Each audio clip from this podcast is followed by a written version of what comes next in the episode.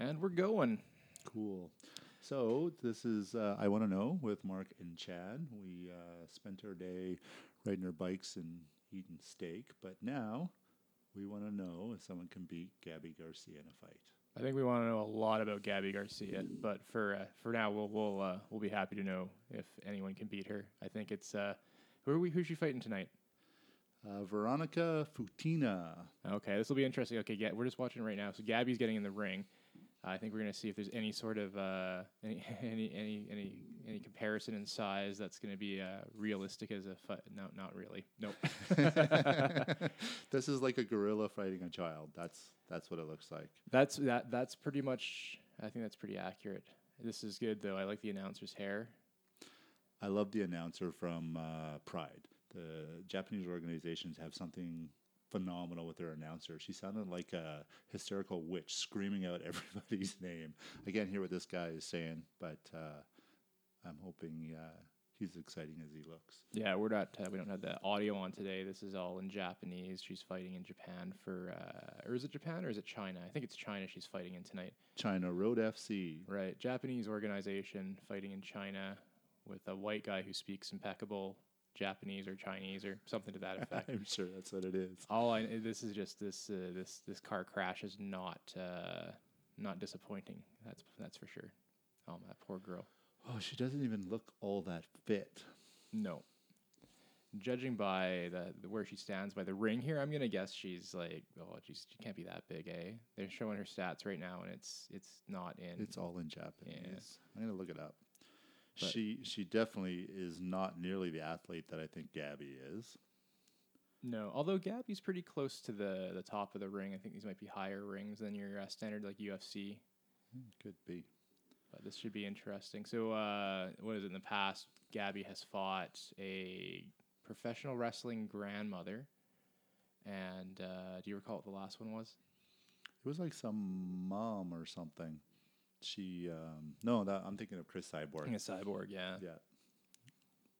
Well, this should be interesting. It's uh, we uh, we made the mistake of looking to see how long this fight lasts, and uh, I think it's no surprise that it doesn't go the full uh, the full length. I'm guessing the introduction to this fight is going to be longer than the fight. Yeah, it's but you know Gabby, it's the likelihood of her doing something illegal or comical is uh, is pretty high. That girl is ripped. Holy Dinah. Yeah, I think we were looking at the weigh-in pictures earlier today where she was even more ripped. And uh, man, that that is a large lady. uh, I can't find any stats on Veronica. I don't think she's. A Like- fighter. I I don't think she is. They probably paid her a bucket of bucket full of money to get in the ring with Gabby Garcia. Or have her family in a car or trunk somewhere. Oh, that could be true too. Oh, they're both pretty big, eh? She's almost as tall as uh as Gabby. It looks like now they're actually side by side. I think Gabby's six one, so she's probably what five eleven, maybe even six feet tall. I thought Gabby was a little taller, like six three or something like that. But yeah, she's definitely at least six feet. They're both about the same height. Yeah, They're both about the same height as Herb Dean, who's refereeing this tonight. yeah, I think he's right around six feet too. I think we're gonna also have to Google how much referees make. We're uh, we're guesstimating that one tonight too. Okay, here we go. All right, fights on. What's happening here? Round One. I was watching Gabby Garcia do pad work the other day, and I was actually quite impressed from her last fight. What she was doing on the pads was significantly better than what we saw in her last fight against that uh, that grandma there. Well, her footwork certainly is looking a lot better. Her stance, the few punches she's thrown so far have been kind of floppy arm. I don't know what you call them, and she's switching her stance as she throws here. I don't think that's technique though. That that kick was um, very uh, stiff compared to what you would think a jiu-jitsu player would be able to throw a kick. She has to be flexible, be a black belt in jiu-jitsu, and just she doesn't show it in the in those kicks. Yeah, I don't know. It's hard to say. We haven't really seen her actually use any jiu-jitsu in any, any of these matches. It's just been kind of a, a straight up mauling. That's it. Hulk smash. I'm kind of surprised. I'm not seeing any uh, any effort for a takedown on this either. She's just kind of standing there and slamming with this girl. I can't imagine that you're able to keep up this uh, this level of stand up without uh, gassing out when you're that big. yeah, her head movement's way better. She's actually watching. She's Oh. bobbing a little bit. Yeah, I think as the fight's going, she's actually looking a lot better in her in her uh, stand up game here. Maybe just uh, maybe some stiffness to work out in the nerves, perhaps. Oh, it's not bad. Got a good clinch going. Just throwing some knees. Trapping the arms, got her pinned against the cage. We're just going to try for a takedown. Yeah, Uh, she's holding on the wrist. That's not very good. That's a little bit white beltish. it makes you wonder what her uh, what her strategy is in this fight because obviously she's got the jujitsu to just dominate. Oh, there you go. we're down. Just Yeah. dragged her to the ground and started ham fisting. Oh, can you imagine having that much weight land on you too? Good side control. Easily goes into mount. Yeah. She's got her pinned pretty good. I know this was a quick win, but I didn't know if it was just by decision or by strikes or by knockout. So we'll see what happens. Well, Like, now that it's on the ground, I think. Uh, oh, get some ground and pound. There we go. Yeah. oh, posturing up, top of the head. I, yeah. I find it hard to believe that she couldn't because right now she's in mount. Uh, Gabby is on mount. I, I find it hard to believe that she wouldn't be able to just end this right now. That's uh, it's going to be hard pushing Gabby off you. She's got a lot of weight. She's black belt in jiu-jitsu. She's going to be able to ride that girl for a long time. Okay, yeah. Now she's got her back. I don't even know how that was any logical decision to make. No, no, this doesn't look good.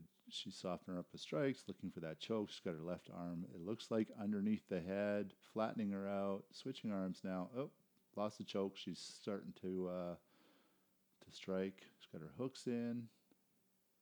Yeah, I don't know if she's just trying to open her up for that. Per- wow, she's let her go. let her go.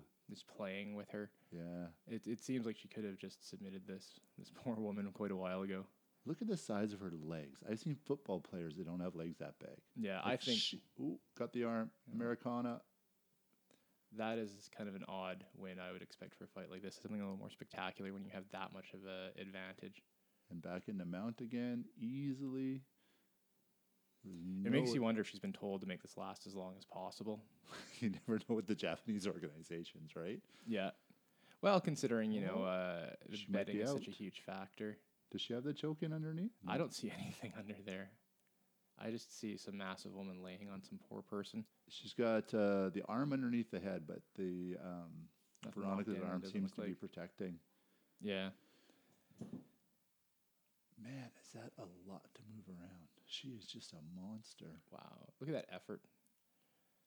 Trying to trying to get back up onto all fours there, and oh yeah, all that did was help her get open into that. Uh, looks like she had a rear naked going. She she's been close the whole. T- oh, there it is. She got the Oh. rear naked choke. Uh, Wow, That actually looked like a fight. it did uh, compared to what she. I, it was. Um, she fought that uh, black lady in Pride last time. I remembered, and that one she didn't look good at all. Like it just it didn't. She's big. She's impressive. She's she reminds me of like a a Bob Sapp type person. She's obviously a real athlete, and she's really skilled at jiu-jitsu but i don't know that she's that skilled at any other part of mma but this fight there was a significant difference her striking was good her footwork was better uh, she had a bit of head movement which she didn't have before i don't know Yeah, I wonder if it's just the issue of trying to blend uh, that that high level jiu-jitsu background with uh, the striking and trying to make an MMA uh, run from it. It does. It seems like she should be doing a lot better on the ground than she is, but perhaps that effort to try and get those strikes in there and uh, make this more than just a, a grappling match is what's uh, is what's going on. well we don't know what veronica's background is either right so she could be well versed in jiu-jitsu and the defenses as as intricate as they are they were there and just making it a little bit hard on gabby to get inside and get that choke because that was what about three minutes in two and a half minutes in and the fight's all done That's true. We didn't really see much from her. Uh, I think that this is why you have weight classes. It's it makes it really difficult to show any sort of technical ability when your opponent is that much bigger for you, than you. What what is Gabby's future being the size of athlete she is and her skill sets? Where can she go? Where are they going to find opponents for her that are like legitimate opponents? Uh, fortunately for her, it's going to be right next door to her changing room. It's called the men's room. Um, I think uh, I think realistically, some point in time, we're going to see uh, men and women fighting each other, and you're going to see Gabby and Cyborg fighting guys. It's just the only way that you're going to get uh, like unless you just completely open up what's possible on an uh, alternative nutritional level to to uh, other wo- to women. I don't think you've seen them fight anyone. Yeah, it, it, I, I can only imagine it'd be Japan or China or something like that that would institute man versus women in the UFC or in MMA um, first. I, I can't imagine that making mainstream anywhere. I know in Brazil they've done a couple, um, but it's not something you would see normally. Well, and I don't know. Keep in mind though, it wasn't too long ago that Dana White was saying there's no possible way that you'd ever see women fighting in the in the UFC. Just purely, uh, I, I think a lot of that came from the idea that women fighting in the UFC was just a disgusting thing that people didn't want to see, um, and that's kind of where people are right now with women fighting men. So who knows? Who knows what you're going to see? I think it's I think it's inevitable. It's just a matter of who's going to take the first step and who's going to be willing to do the first few fights because it's that uh, unfortunate saying. Uh, when a man and a woman fight, you're either the guy who beat up a girl or you're the guy that got beat up by a girl. It's a lose lose for the dude either way, right?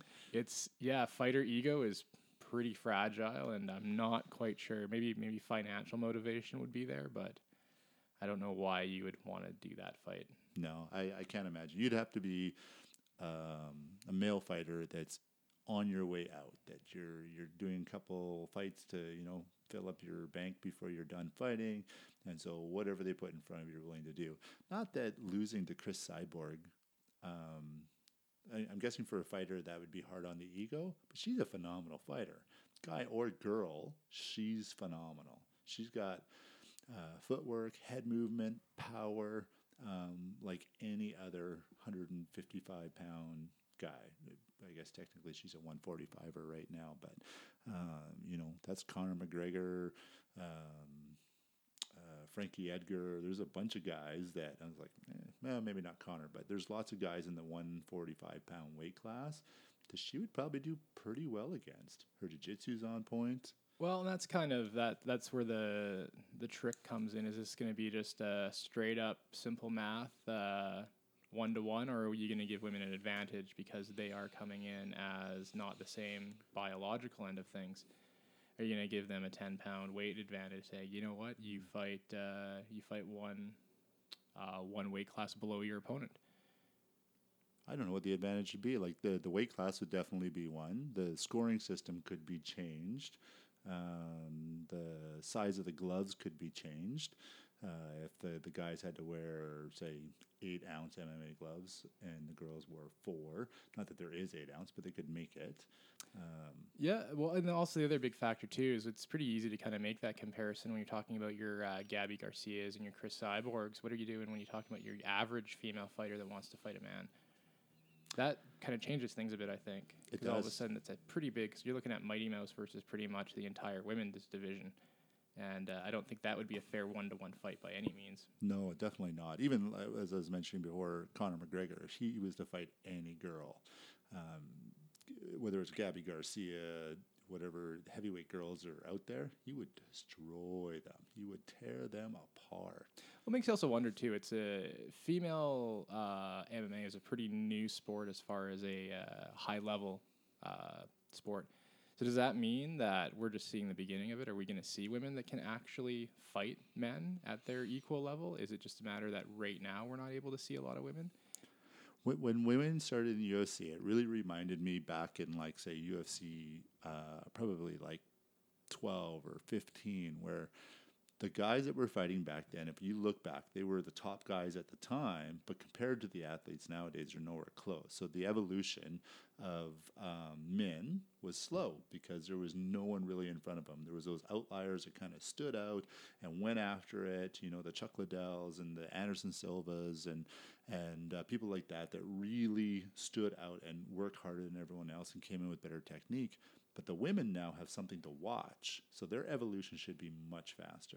And I think that's what's shown. We've gone through that like uh, one trick pony phase a lot faster than we did with the men, where you had specialists in striking and specialists in jujitsu and that sort of thing. It, that lasted. What do we get? Like maybe a year or two out of that with uh, with Ronda before they realized you can't just be good at judo takedowns and all of a sudden you know you you get a good striker in there and it's done. Yeah, exactly. They, uh, I don't think we're done with it yet because we haven't seen the high level um, karate girls in there yet or taekwondo girls moving up. So I think just like the men, we'll see phases go through where the wrestlers will take over, and then the strikers will take over, then the jiu-jitsu guys will take over, girls will take over, and it'll go through its phases on on whatever the evolution is. You know, with uh, uh, Danaher Danaher Death Squad right now what they're doing with leg locks when that gets into MMA, that's going to change the game massively. And if the girls get on those right away, you could see the jiu-jitsu girls taking over, and those strikers will have nothing if they can shoot inside, grab a hold of that leg, and finish fights. Like you watch the Danaher Death Squad doing leg locks right now against high-level jiu-jitsu guys, and there's just nothing they can do. Like it's they're on a different level. And so the girls start learning that stuff. That might not be long before you know the jiu-jitsu people take over. And then again, you're back to the one-trick ponies. Well, and it's interesting too because that's definitely like you know that's the way that the men's UFC went, where you had uh, jiu-jitsu introduced to everyone, and then all of a sudden it completely changed the game. Um, and then uh, all of a sudden you've got a bunch of Muay Thai guys showing up, and you realize, oh, there actually is a better way to strike. Now the question is, with women being a different uh, a different type of person, are they going to have a different type of way that's going to be more dominant to fight?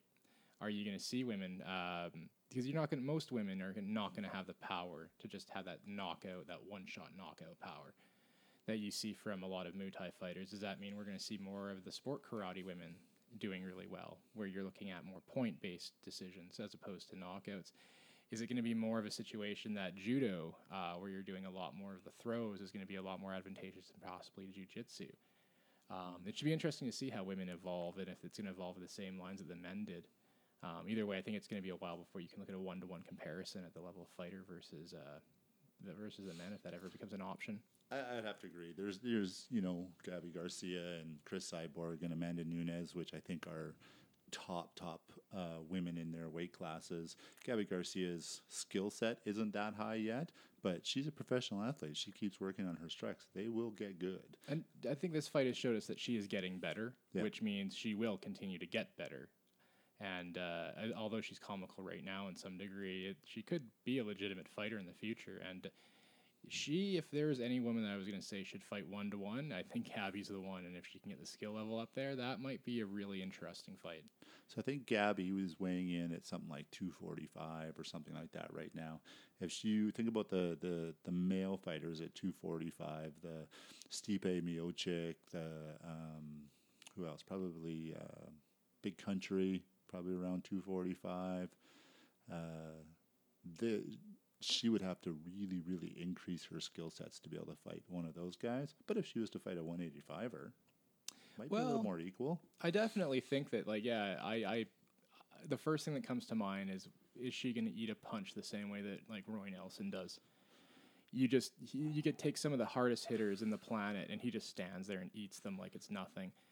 I think, and not to mention the uh, the stamina. Like, how many people that size that uh, Roy Nelson can go through an entire five, five rounds. rounds and carry that kind of weight and eat that many punches? Like, I yeah, I think there's a lot of potential for women to go there, but it's far from there yet.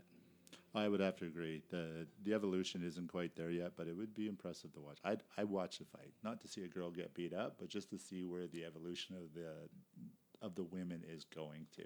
Well, that's the kind of the funny thing about mixed martial arts is it's there's a lot of things that draw a lot of different people, and I think you've got to hit a few target markets. You can't just be this would be a real you know you can't look at it on a technical aspect as a true fan of the sport where you're like i would love to see what would happen in this scenario I want to see the technical aspects of how this would work out um, you can't just have that because no one's you're gonna have you won't sell you won't sell the fights at the same time though there are a lot of people that will come watch a girl fight a dude yeah it's, and, it's, uh, it's like a bob, bob sapp fight right it's uh, um, I don't want to say a circus clown, but it's it's just that spectacle that that you want to see, and that's what Gabby is right now. And as her skill set increases, we'll have to see where she goes. So I looked up uh, what a UFC fighter, uh, not fighter, referee, referee gets yeah. paid, uh, anywhere from six hundred to nineteen hundred dollars uh, per night. So wow, and that's for the like the high level UFC referees, not just local. Yeah, it's, so it's it's r- judging them all. So I got a buddy uh, in Vancouver that used to do jiu-jitsu with in Kelowna.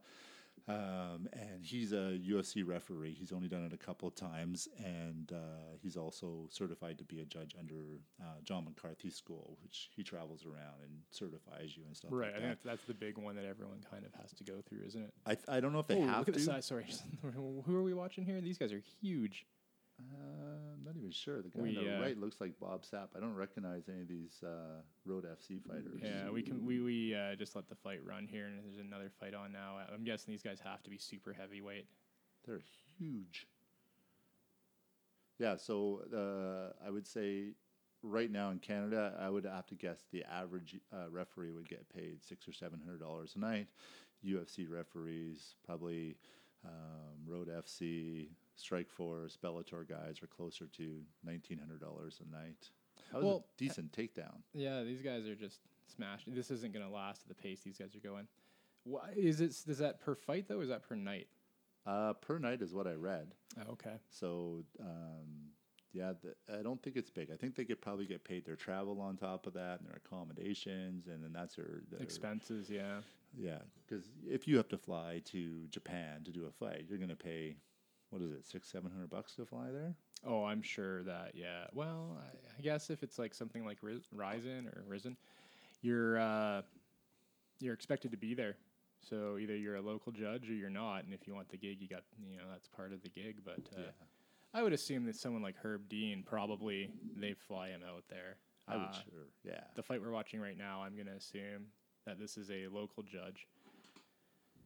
But uh, yeah, it would be uh, it'd be interesting to know what the whole deal is. It could be just a loss leader for them. Maybe they, there's some other end they make their money off of, uh, whether it be sponsorships or uh, some sort of side money that they get. yeah, it could be. I know uh, Herb Dean had a U- YouTube channel for a while, and he was teaching techniques on there. Uh, I've seen a couple of his fights on YouTube, so um, if he's uploading those, he's making an income off of it. You, uh, if you're only getting paid um, nineteen hundred dollars a night, and you got to fly yourself all over the country for that, um, you would have to love that job. Not that there's nothing to love about it, because I think being a, a UFC or an MMA referee might be one of the greatest jobs on the planet. Well, how many people get to step into the like octagon and not leave with a concussion?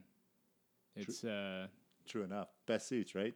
People are paying two thousand dollars to have ringside at average fights, probably six or seven thousand dollars to see a UFC fight ringside, and uh, these referees get to stand inside the ring and watch.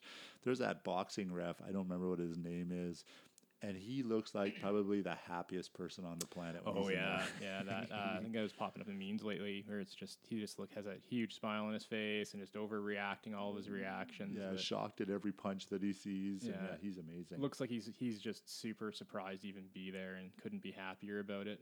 it's like a kid at Christmas time. Yeah, it's uh, I, I, I, it's hard to say. It's like one of those jobs that I think you'd have to be really good at. So I, I guess it's more of a passion thing than celebrity.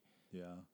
Um, but like MMA is such a niche market. It's it's funny how for how big MMA is in uh, as a as a what would you call it major sporting event, it's not really partaken by many people on the amateur level, and uh, being a referee is about as small market as you're gonna get. Hundred percent, yeah. The um, you got to think that even if all their expenses are paid for while they're traveling, they're only making two thousand dollars a week. How many how many fights can you or how many nights can you referee? It's like maybe two in a weekend at best, doing a Friday night and a Saturday night, but that might even be odd. I think if ref uh, Herb Dean is here refing uh, on Saturday afternoon, and I think there's a, there's a UFC tonight. Um, he's not going to referee for the UFC tonight. It'll be shocking because we're going to watch it in a couple hours if Herb Dean's there. So this was like four o'clock in the morning in China, and uh, I'm not sure where the UFC is tonight, but uh, if he's close and he flew over to uh, China in the morning and UFC in the afternoon, That would be pretty rough. I, I seriously doubt that's what happened. yeah, I'm curious to see now if he uh, if he ends up uh, refereeing tonight for the UFC. Because why would he take this gig if he could do the UFC tonight? Yeah, I kind of wonder what the details are. Uh, it, it really makes me wonder if it's not those numbers, the 600 and 1900 isn't a per fight um, paycheck, because that would make sense to me. Because you see these referees uh, refereeing multiple fights, and there's there's literally fights where the referee is the most famous person in the ring that we definitely see with UFC. With a lot of the uh, the lower um, uh, fight organizations, you definitely see that where when, when Big John was refereeing, and he's you know in BF nowhere, Alberta, and refereeing a fight for a small organization, you would have been the most famous guy there for sure. Oh, absolutely. Well, even if you're looking at the uh, like the the pre-fight card for Fight Night, and you have uh, Big John McCarthy or Herb Dean, you can't tell me that that guy's making less money than the guy who's uh, opening the show. That's just that doesn't make any sense. Yeah. So I'm just reading here. It says uh, veteran referee Big John McCarthy will receive $1,900 for UFC 194 main event Aldo versus McGregor. So it's talking about the specific fight. So Right. they probably do get paid per fight, and then they have other things that they do like um, signing off on the wraps and giving instructions backstage and uh, Yeah, there's that upsell aspect, right? Like, Yeah. so they're getting that nineteen hundred dollars for that one major fight, but what else are they doing that's giving them money off of that event? Would you like fries with that? Exactly. Yeah. Yeah. well, someone's got to do this, and it's uh, in a lot of cases they're signing off a legal um, aspect to the fight, which is that's going to be worth money. Otherwise, I think that makes it tricky to call that a legal aspect if they're not paying an expert. The uh, so I'm reading further down this article, and the Mayweather versus Manny Pacquiao fight. The referee was uh, Kenny Bayless. He was paid 25 grand for that fight. Yeah, but that's boxing. Uh, I don't think boxing lives in reality at all. Um, I, I just Definitely pay different than UFC fighters. That's for sure. the fighters, the referees. Yeah, I.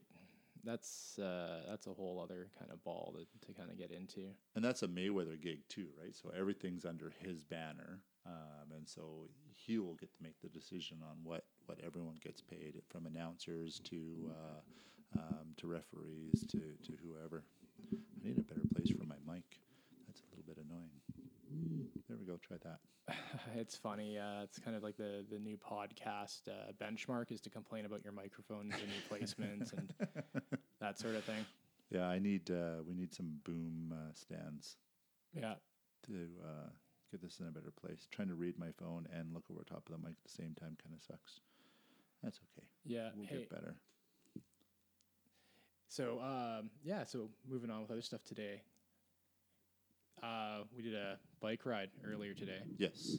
we're trying to get ourselves up to what do we, what do we figure is about a 70 kilometer ride um, and starting off we did 30 of it today and we are hoping to get up to 70 kilometers total we just uh, we locked ourselves out of the uh, the laptop we're recording this on right now so a little bit of tap dancing noise in the background fortunately it's still recording that's good um, yeah so the bike ride um, what did we figure today? Today was we did a few kind of runs around the the, na- the the the bush there, but today's our first run on the path that we're trying to get through. Uh, what did you think about that?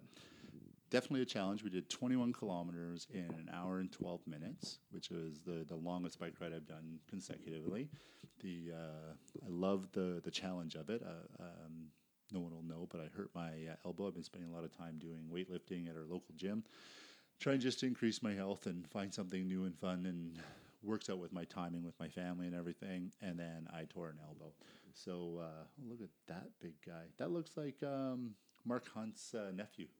Oh, really? Yeah, we just switched uh, onto another fight here, and they're just showing this massive, massive guy. We're not even talking like uh, I don't know. This is this is someone that uh, Roy Nelson looks at and goes, "Are you seriously going to fight in that shape?"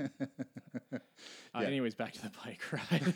that definitely wasn't uh, Mike Hunt's nephew because uh, he's not Chinese. no. Well, yeah, I don't know. Mike Hunt's uh, nephew, or Mark Hunt's nephew, sorry, is not uh, Chinese. That guy Yeah. definitely was Chinese. Definitely. I wonder if that's the fight we're going to see right now. That would be pretty cool. We're seeing Herb Dean again. This is interesting how they have different announcers, eh, for every fight. Yeah. I didn't. Uh, sorry, I'm messing with my mic. No, the other guy's in the background. Yeah, so they're both there. I'm not quite sure. How, I don't know. Maybe one does English and one does uh, Chinese or Japanese, or maybe one does Chinese. Well, there's and only one for the uh, the fight with um, Gabby, so maybe that was Oh, it. True enough. So on our ride today, we had an interesting experience. Uh, I guess getting kind of in a techie aspect of uh, bicycling is uh, Chad has 29 inch wheels, which are uh, supposed to roll faster. But they're off-road wheels, so but they're mountain bike tires, right? Yeah. The knobby ones. And I was running a 26 inch tire, which is uh, smaller tire, which should be going slower rolling, but with uh, road bike tires on it.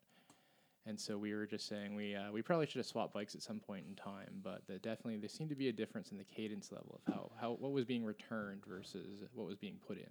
When I was uh, riding behind you, keeping your pace, I really felt like I was putting a lot more effort out to do to keep up with you than what it looked like you were putting out. And now there's 50 pounds, 30, 45 pounds between us. So you're going to have way stronger legs than me. You're going to have, um, and you've been riding a lot more than I have uh, this year, well, and last year. That's true, and uh, there's also the gearing aspect. I think we're probably it's hard to say um, which which gearing we're both running at the same time. That can also be a factor, but uh, yeah, it was really interesting to see how much of a factor. I mean, I, I would have assumed that we would have evened out based on that ratio. Yeah. So, but that's the cool thing about riding these smaller uh, legs is we get to kind of see what we can change and maybe what would work best and setting yourself up for uh, the best possible outcome as opposed to just jumping into it and failing and then having like a laundry list of things that you could have done better at. Right, right. Yeah, and that's sort of how I feel about what weightlifting was. That Obviously, I did something wrong and I tore something, can't do it anymore. So with biking, I'm being a bit more cautious. I uh, we talked about what our goals were is as uh, guys in our 40s. You're 40 something, right? I'm 40 exactly. 40, yeah. I'm 45. And so my goal is to be a healthy grandfather. I want to hang out with my grandkids and my kids and, and not be laid up in bed or say I'm too tired. And so everything I do is that's for my end goal, fitness and health wise. And so, you know, going to the gym, weightlifting, super important, I think, uh, when you're healthy and you can do it right. But biking, getting your cardio there, your leg strength up is also super important. So we'll keep messing around with it and see what works good. Try to do, uh, I don't know what it is between Banff and Canmore. I think it's about a 35 or 40 kilometer ride. Yeah, definitely some uh, much different elevation changes than what we experienced today. It was a pretty flat ride. It was a very flat ride, yeah. That's something else to consider, right? Is uh, the quality, not just uh, the the distance that you take.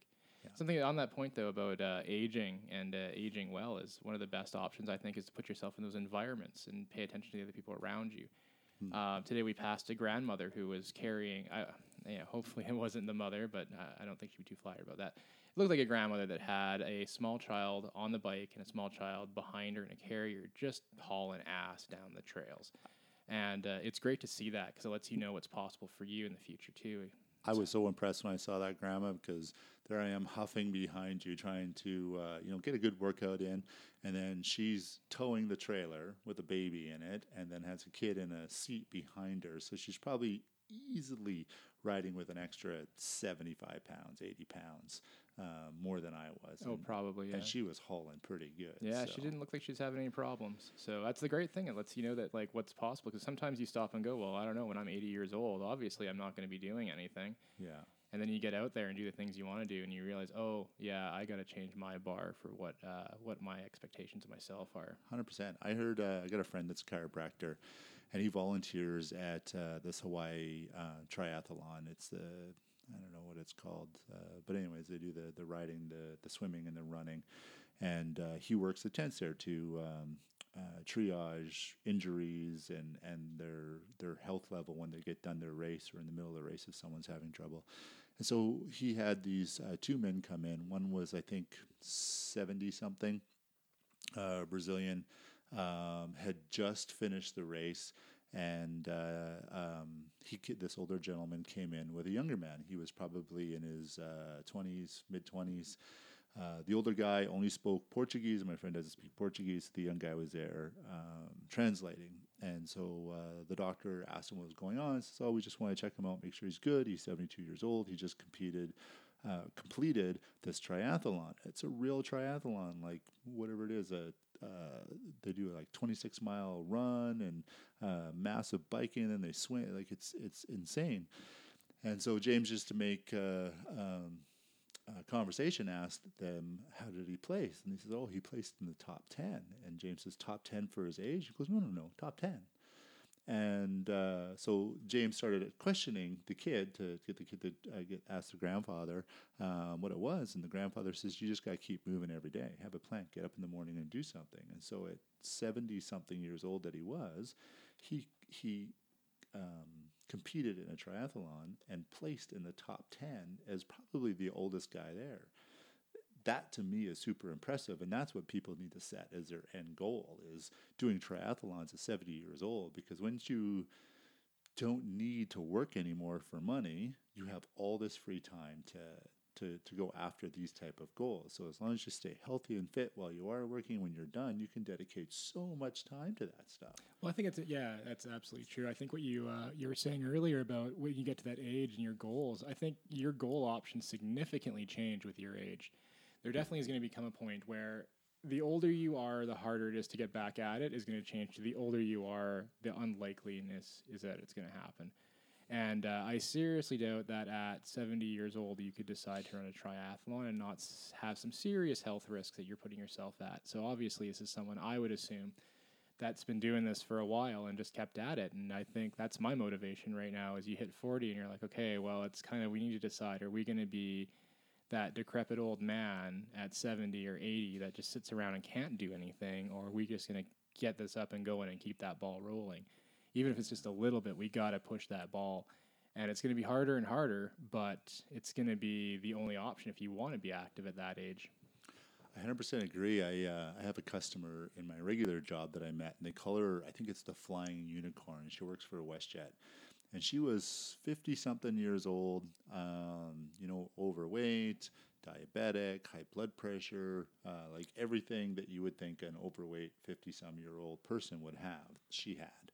And the doctors basically said, you need to make a change in your life. So she made a decision in her head that every day she was going to do five kilometers, no matter what.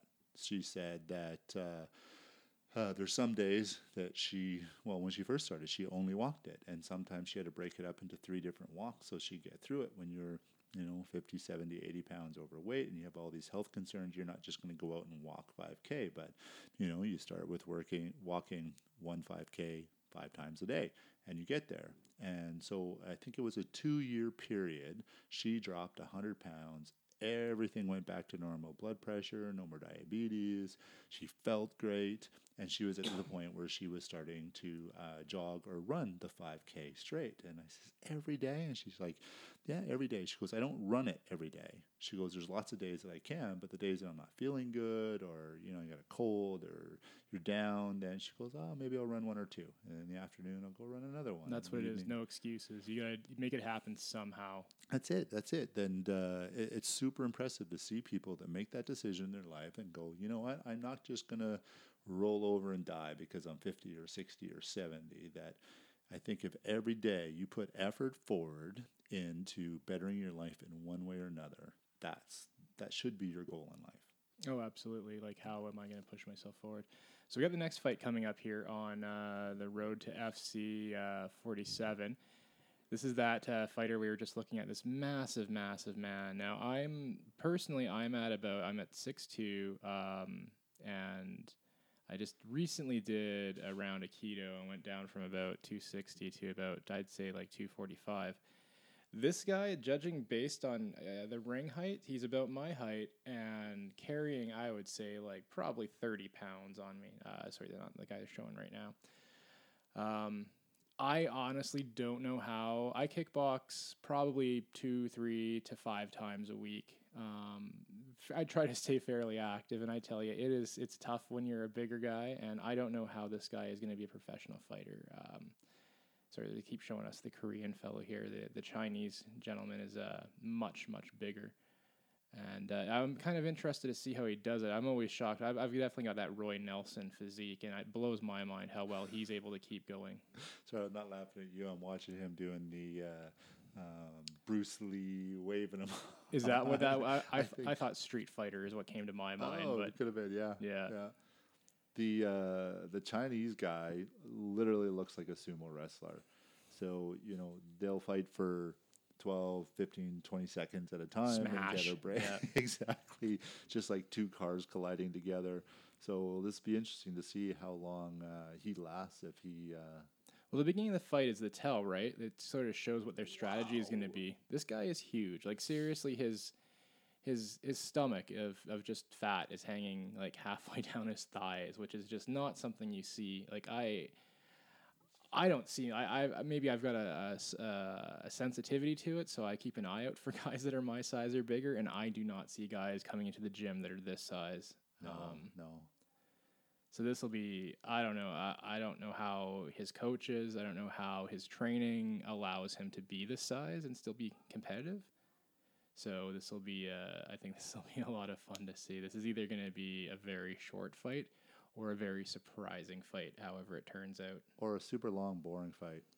We could just stand Just and hug it out for they- 25 yeah, minutes. They might just lie on the ground and slap each other until the timer runs out. Damn, that guy is big. I, I honestly I don't know how his knees are able to allow him to fight. Like it'll be interesting to see what type of fighter he is. Like maybe he is a sumo fighter who's uh, crossed over. It'd be one of the first.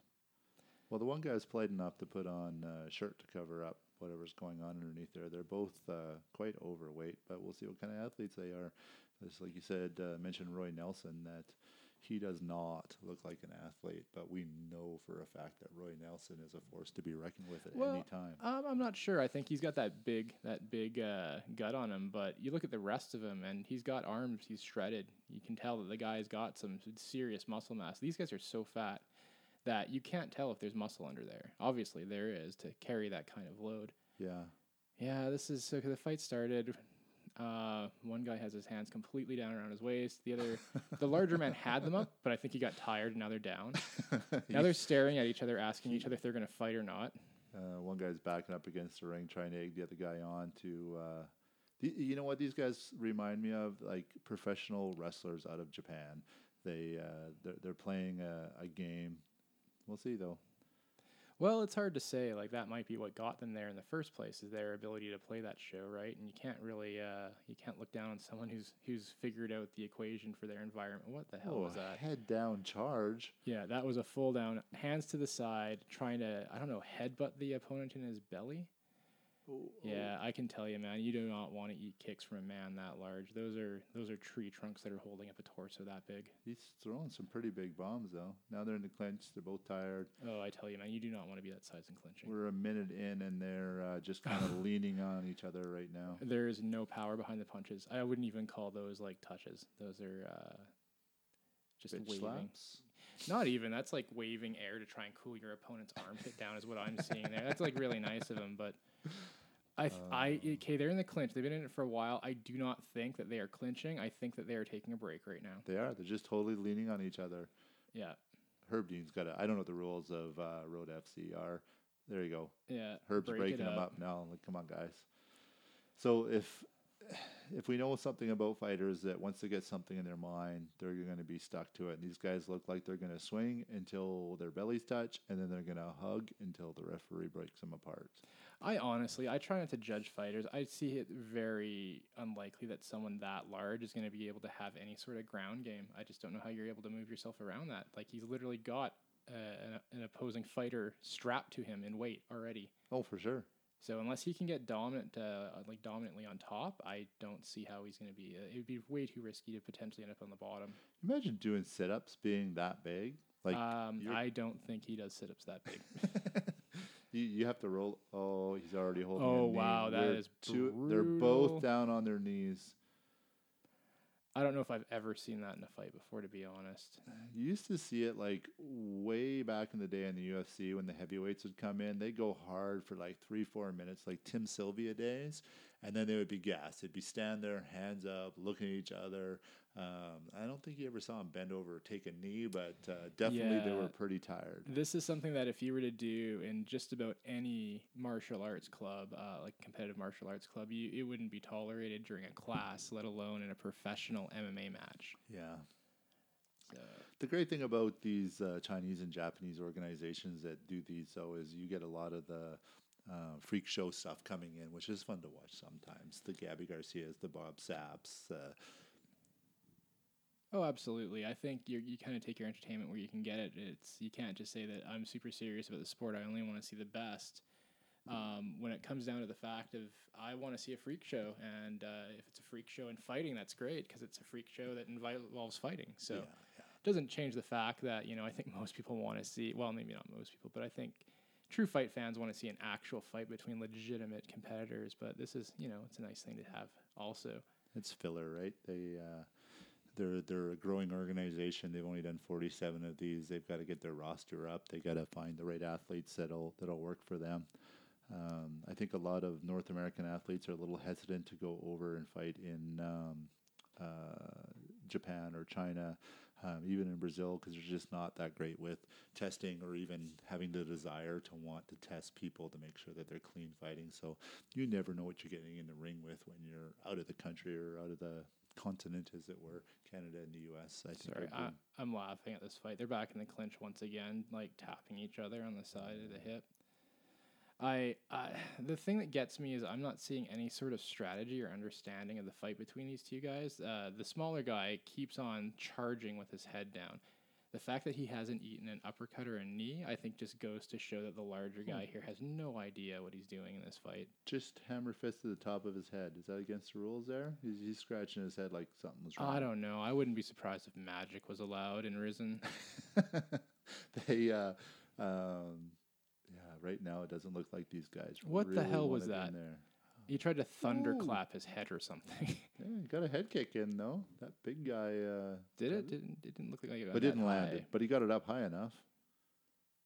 Well, give it to him. They made it through the first round. That was uh, unexpected. Yeah. Well, it was only about thirty seconds of fighting in four, or sorry, in five minutes. So Yeah. they did a lot of resting, very little fighting. Still, though, it's impressive that they made it through. Did you notice that they're, they're fighting in an octagon here? Uh, they are. I guess in China you're allowed to do anything. I think that's a big old screw you. We don't buy into uh, your uh, your licensing. That was interesting. So the one uh, when they took the break there, the smaller guy took a knee, and as far as I know, you can't actually attack someone when they take a knee. Although that could be a boxing. No, you in in MMA you can definitely attack them. You're not allowed to kick a person down on a knee. Um, like the, uh, I don't mean just like just potentially being down, but in the strategy, like in the actual um, courtesy in boxing, taking a knee Mm. generally means that you're giving a break to your opponent for whatever reason. yeah, a lot of guys when uh, they take big body shots in boxing will take a knee just because they can't catch their breath and don't want to take a headshot, right? Oh, so for they sure, Get the eight count. These guys are weird. Uh, this is pretty funny. Like when you think of so we've so far we saw Gabi and Gabi can't be in any fight. It's not a freak show. We saw two just massive, massive men just uh, smash each other. Now we're watching two fat guys fight. Um, Rizin just does not disappoint. No. Did you hear about uh, the new organization that Bas Rutten bought into? It's uh, I think it's like a, a karate type uh, organization that they're they're doing. There's you're allowed to go to the ground, but you only get like five or ten seconds on the ground where you can strike um, or submit, but then you get stood right back up again. well, that's interesting. I wonder if um, I don't yeah, think I it's in a would be. I don't think it's in a cage or a ring either. I think it's like that old Chuck Norris thing where it's like a, a mat and the sides kind of bowl up a little bit, and that's what they're fighting in. Um, I'll look it up here. Yeah, it's an interesting. Um, I was gonna hammer fist him. Interesting. that was funny. Yeah, you good good call in there. Interesting ideas when it comes to the rings and what, what works best and whatnot. I think having the the boundaries there maybe isn't the best um, environment to display the martial arts, but I definitely think having those boundaries is what makes it an actual event versus your local neighborhood uh, point sparring karate tournament or something. I just these guys, yeah, it's disappointing. When I see these really large guys, I really want them to come out and prove you wrong on what you think about a, a large fighter. And these guys are fighting exactly what you'd expect. That's I was just going to say that this this is what I would expect from two guys in that shape is they're going to spend 90% of the time resting and you know they'll explode out for 10 15 20 seconds and then they're they're going to rest again they just don't have any more um, in them after that Okay, this is interesting. This really fat guy, his go-to move seems to be the hammer fist on the top of the head, yeah i've seen that twice now and it's hilarious, um, especially now that he's losing power under it. See There he there? goes. Donk. Yeah. uh, it's really funny oh try to take down but couldn't get that low Oh Well, so. I, I I think I might be quitting this podcast after the first episode. I'm going to go to uh, Japan and I'm going to fight in Rizin. You're gonna become a professional fighter I'm pretty sure I could take this guy. pick up uh, Japanese and Chinese chicks and live the high life. Uh, yeah, whatever this guy's doing. Eating a lot of noodles, I'm assuming. Have you ever done uh, sumo? Um, yeah, I think I actually have. Not like not like a like I've done short little classes and that sort of little thing. I wouldn't say wonder if we have training in any- it. I wonder if we have any local because I'd like to go and see what the training regimen is for uh, sumo fighters. They're, I mean, they're real athletes. They're, you know, they they're good at what they do. I know in Hawaii you get a lot of uh, sumo wrestlers coming out there. They got some pretty big camps with a lot of guys um, and do very well in the world um, sumo wrestling championships. But uh, I would love to uh, be part of that. It kind of seems like just a less the less technical version of Greco wrestling. Sort kind of, of eh? the way it looks. Yeah. Yeah. Um, kind of allowing to have those massive impacts that you have from such large competitors, and then taking away all the things that you would normally have that they probably wouldn't be able to do in technical, the more technical wrestling. I every time this guy goes for this top head hammer fist, it gives me a chuckle. That uh, you, you you can't imagine that would work. Like, what what's the point of hitting someone right on top of the head with a hammer fist, other than hurting your hand? It can't do that much damage to somebody. Well, I think for this type of event, they're, everyone's looking for their signature move, and uh, I don't think anyone else has that one. I guess you could use it as a distraction. See, I'm surprised. So, okay, a guy this big has got to have some issues with his knees, and I'm surprised that his opponent isn't going for his legs. Those uh, those super popular leg kicks you see a lot in fighting these days. Yeah, even the big guy doesn't even look like he has that thick of legs.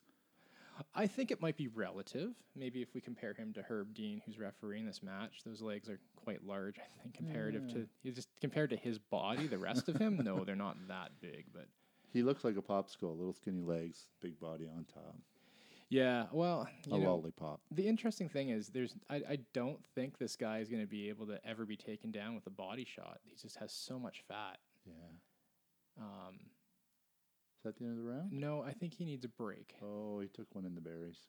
Yeah, I had noticed earlier uh, the the f- the larger guy, his uh, belly hangs down so low that it gets in the way of his knees Oh. getting high enough, and at he's landed a few in the junk. That's nasty. So Bas Rutten's, uh, I don't know if he bought into it or if he's just supporting it. I think it's called uh, Coco Sports, and it's a um, a form of karate um, combat sport, karate-based combat sport. That uh, I think it started. I can't find it now. Uh, started somewhere overseas, coming to the U.S. Everything's going to be on YouTube or um, their own kind of like um, UFC Fight Pass kind of kind of channel, I think. So I'd be very curious into seeing what it's like and watching a few fights. Bet you see a lot of knockouts in that type of organization when it's really a stand-up based fight. hmm There's been some interesting. Everyone seems to have their own little uh, twist. I know um, John Wayne Parr, the the Muay Thai kickboxer out of Australia, had that one Muay Thai where it was uh, MMA gloves in an octagon or a cage to some degree, but full Muay Thai, which uh, you would assume would just be devastating. But there is that whole Thai thing where they just literally wrap their hands in the, that ropey fabric and just smash each other. So And those guys are tougher, tough as nails. There's got to be something in their DNA that, that I mean, they take shots, elbows, knees, shins to the face, and they don't go down. You're like, how does that happen? Like, how do you how do you condition your brain so that you're not, you know, collapsing when you take an elbow to the to the temple? Yeah, I well, I, I love Muay Thai. I think one of the things that I don't like about Muay Thai though is how much conditioning is involved, whether that be uh, your cardio, your fitness, or just making you tough. Just getting hit a lot to the point where you either don't care or you don't feel it anymore. Just And uh, callousing your body as much as you possibly can. yeah, I think in Thailand it's such a highly competitive sport that you just get the piss kicked out of you, and eventually you either stop caring or it stops feeling. So this uh, organization started in Budapest, uh, Hungary. So that's where they ran their first event. Yeah, that's not sketchy at all. we'll see if Bas Rutten's behind it, and it looks like Chuck Liddell's behind it, which I guess kind of almost uh, rule each other out. Yeah. Bas Rutten is very Wow. cognitive and uh, uh, makes good decisions. I don't know that Chuck Liddell's in that same camp. We just had a head kick takedown by this large guy. Wow. He had that's the funny thing is he ha- he pretty much has to throw these side kicks because he has to get his legs around that belly. yeah, This is over. It's done. there you Yeah. go. Yeah. Well, that was interesting. I don't know if that was. He's wobbly on his legs and he won. Like he is so gassed right now. He's he's almost like he's punch drunk. I have so many questions. Was this a fighter who got really out of shape? Like, how is this guy throwing head kicks with that kind of body? Like, you've got to have significant training to get to that level, yet somehow maintain that body weight.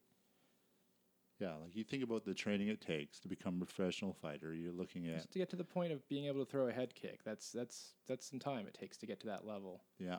You would imagine these guys are training two times a day, two hours a piece at least. Uh, no, maybe not that guy.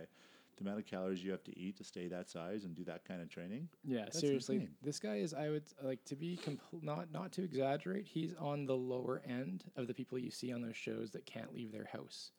yeah, you know what? He's very close to that size for sure. Yeah, most of those people can't even stand up, let alone like run a full on uh, MMA match. What was that show? Uh, Honey Boo Boo, the mom. What was Oh, the mom's yeah. name in there? That's what it sort of reminds me of. She was still walking. She was still I moving. would, yeah, I guess that's fair. Maybe he could take her too. You know what? Next time we watch one of these road FCs, we'll do a little bit of research and find out who these people are and their background, and we can speak a little bit more clearly on them. So I don't we're know. just I saying think the fat guy, I and think the less being- fat guy. I think being ignorant it makes it a lot more entertaining. All right. uh, uh, you know, and to be honest, I'm not too concerned if this guy comes looking for me. he's probably an inch taller than Herb Dean, and what double the weight? Uh, if he's under 300 pounds, I would be pretty shocked. I can't imagine him being under 300. Herb Dean's a big dude, big fit dude, and he's probably uh, 235. So Yeah. that other guy's got to be well over 300 pounds. Yeah. Oh, I would. Like, I, like I said, I'd be shocked. But yeah, I wouldn't be surprised if he was in the higher level of. Uh, it's hard to say because when you get muscular fat, Yeah. you're dealing with a really weird. Like it's you don't have that uh, reference point for other people that you maybe encountered. Right, right. He got a trophy. What organization gives out trophies other than like belts for champions? Like he got a little glass trophy. I think they should be giving out something way more comical, being that it's Rizin. I don't know what that would be. Um, like candy. That'd be fun. Dragon's head. A dragon's head. Yeah. Yeah. Puppies. Puppy. She give out kittens and puppies when you win. What the fuck? Uh, Okay, look at this guy here. This what is that? Is that Russia or something? That guy is like a monster. 148 kilograms. That what is that? I don't know. Two point two times. That is huge. That's three hundred and fifty pounds, roughly. I would think. What did I say? 148 kilograms times 2.2. He's 325. Wow. Wow. Smashy smash. He uh he's actually looks like for for a big guy like in decent shape. Like he's really muscular with a little bit of fat. Yeah, it's it's definitely. Uh, he looks like a powerful guy there for sure. This is an open weight Oh, who's class that guy? The guy on the left. Yeah, he's um he's been around. Oh man, I can't think of I'll rewind it. I think they had his name there somewhere. Um, somewhere he's he's been on. popping between Alexander Lungu. Perfect Storm is brewing in the cage Saturday, May 12th, Cadillac Arena, open weight Grand Prix. That's not his name. Where's his name? I don't know Alex Alexander versus guy and Chris Chris Barrett Chris Barrett? or maybe I don't know one of the. I think that, yeah, who knows. Anyways, so uh, I got a question for you here. Yep. I've got a list of uh, things to ask you. I'm gonna let you choose one. What What's the most embarrassing, or what are you most willing to answer out of this? Why would you choose that hairstyle? what order do you get dressed? What's your phobia? Tell me about your name. How many fights have you been in? What's the weirdest place you've slept? Um, where do you see yourself in the zombie apocalypse? I think we should talk about the zombie apocalypse. Okay, I'm always going to talk about the zombie apocalypse. Okay. So, where do you see yourself in the zombie apocalypse? Uh, how about let's pick a time frame. Uh, one year into the zombie apocalypse, what are you doing? How well are you doing? How well am I doing? I'm not carrying as much fat as I have right now. I'm going to be. Does that mean we're not hanging out? I'm definitely. I find that offensive on numerous levels. I don't. I don't feel like I'm going to be carrying you in the zombie apocalypse at any at any given point. I don't think. Um, I'd be finding somebody like you that's well stocked, um, that's nice, knows me, friendly. Uh, I think a year in, I'd be doing pretty good. You sound like a stray dog. Uh, I think you got to be a little bit of a stray dog and then find your place Yeah. to be the alpha dog when you can in, in the uh, zombie apocalypse. I think I would head towards the south side of the mountains. Someplace where you get a little bit of cover, you're going to have lots of animals, you have lots of resources. Uh, find a good uh, glacier fed stream that you can get good clean water out of. Um, I'm not a I'm not a gun guy, so I don't. It depends on how the apocalypse goes. Like if it turns into into the Badlands where it's all martial artists, I think I'd do all right. And uh, I think if it turns into like um, uh, I can't think of another one uh, zombie apocalypse type movie where you know they have lots of guns and war and Pretty much all of them. yeah. Yeah. What was the one with Brad Pitt? World War Z. Oh yeah. If uh, it's- if it's- yeah. If it's fast zombies, I don't think I'm gonna last a year. But if it's like Walking Dead zombies, I'm gonna do pretty kind good. of wandering around. Yeah. Yeah. So yeah. you're looking for a lot of resources. Yeah. How do you feel you're going to deal with those resources? Do you think you can just think you know enough that you could you can make that happen, or are you just hoping to kind of figure it out over time? Uh, probably gonna right now. I'm gonna say I'm gonna try to figure it out over time. Right. Yeah. That's fair. Although we don't know what the uh, the apocalypse is gonna be, maybe all the water will be tainted and all the animals will die. And then what are you gonna do? You know, I should do some more nature walks and find out what I can eat. Well, I, I guess there's a, there is that factor of uh, how bad is it? Yeah. Yeah, Yeah. definitely could be an issue. I think there's a level, not a very high level, where everyone's just fucked at that point. I don't think the uh, zombie apocalypse would take place in North America.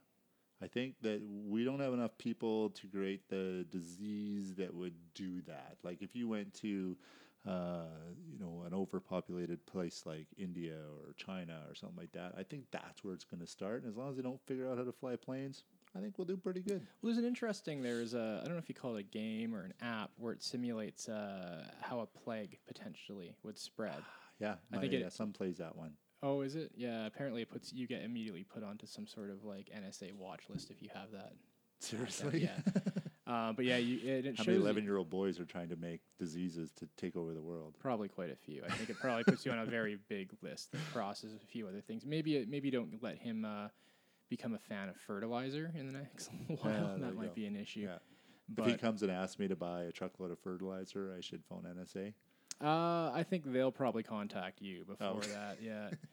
um, but yeah, it's interesting how well a disease can actually spread, and it will absolutely spread. Uh, it's just a matter of how you can slow it down, it seems, and potentially if it's a curable disease, then yeah, they, eventually it will be dealt with, and certainly the first world countries will have those parameters, and the farther away you are also is a factor. But I don't remember if it was a podcast I listened to or if it was in a movie. I'm drawing a total blank right now where they were talking about like we are always on the edge of some pandemic that's putting the world at risk and that they're always just barely staying ahead of the the diseases that are going to take out mass amounts of people. well, yeah, I suppose that seems to be kind of what their job is. I guess that's how I see it. So I'm not surprised if they exist. There must be a reason for it. Um, yeah. So, oh, uh, would you eat a human being? Would I eat a human being? You know those soccer players from uh, wherever it was. I guess. What, what, yeah, I should also ask what would the scenario be that you would consider this in? Yeah, Not like right now, like after after the podcast, you want to go see if we can find some vagrants. Yeah, that I, it would have to be like a last resort for me. It'd have to be there's no animals left. I can't fish. That uh, uh, then you got to debate whether it's even worthwhile staying alive. Like if there's nothing on the planet, what are, what are what are you fighting for? Like what are you trying to stay alive for? If the only thing left is just you know weird zombie humans, Pure competition would be my answer. pure competition. Well, I am. I will be the last person alive, and I will eat you if I have to do that. All right. Well, now I got to step up my game and say, uh, well, Yeah. big uh, I'm not coming to your apartment for help and the, the zombie apocalypse anymore. now that it's a, it's not a matter of survival; it's a matter of winning and losing. Winning and losing, that's the game. So, do you ever watch The Walking Dead?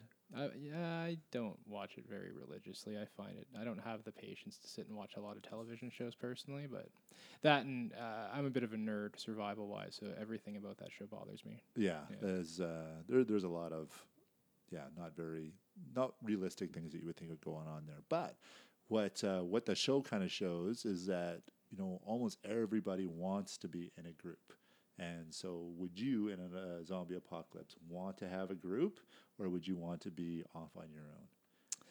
That's definitely a really good question. Um, uh, you kind of want to give a yes or no answer to that, but I think there's a, it's a lot more to that. I would want, I definitely would want to have a group, but you'd want to have the right group. Yeah.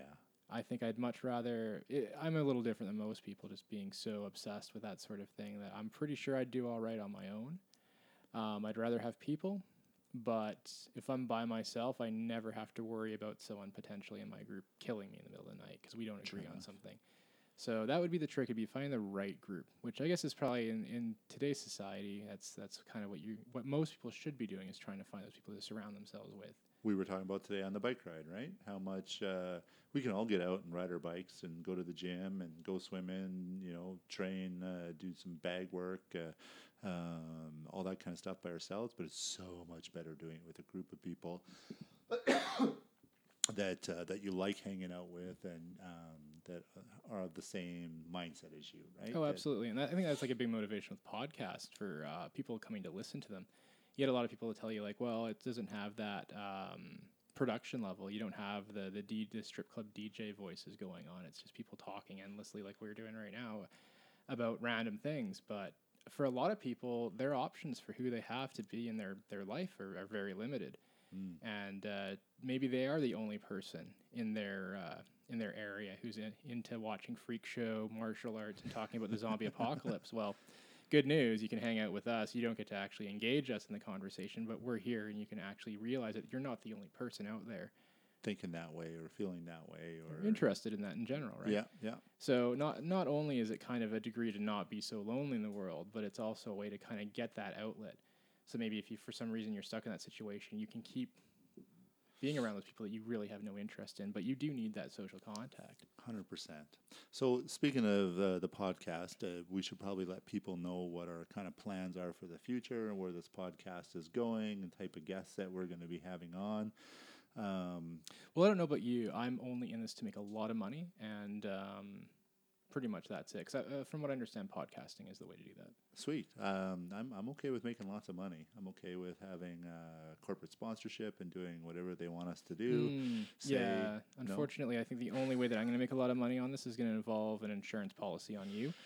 So You'd have to fight my wife for it because she's she's got insurance policies on me now. So I will be taking my own out. They'll be very specific. Um, if Chad dies by Yeah. uh, zombie by apocalypse, mountain biking ride gone awry.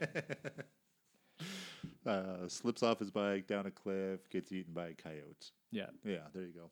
Uh, yeah, so well, I don't know where I'm going to get coyotes from. So yeah. there's lots of coyotes in uh, Noah's Hill Park. Yeah, it, that's the coordination aspect, though. Yeah. Yeah. Find a den and make sure I hit my head right close to the den. Cover you in coyote urine or whatever they're drawn to. rabbit blood. Rabbit blood. Yeah, make go. that rabbit squealing sound. That baby crying. Yeah. Sounds. Yeah, I got to figure out what I have to do to you make that sound, and that's how you're going to probably fall off your bike by accident. I wonder who you could find that would do that kind of insurance policy. Uh, probably whoever covers Rizin. True enough.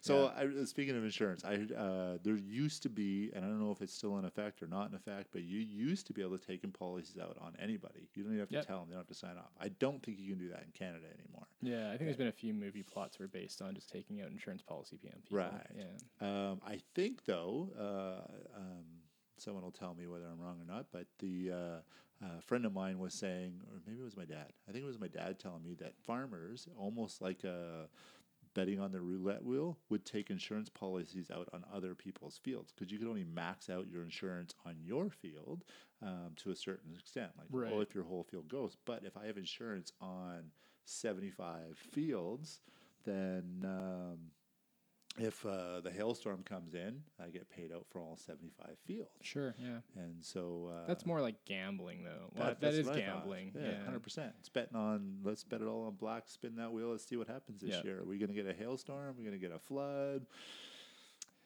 Yeah, that's uh, that. I think that's pretty hard to say. That's not gambling, but that's kind of what insurance is in general. I've heard there's some people that are just some very, very religious people have argued that uh, having to carry insurance is actually against their religion because it's technically gambling.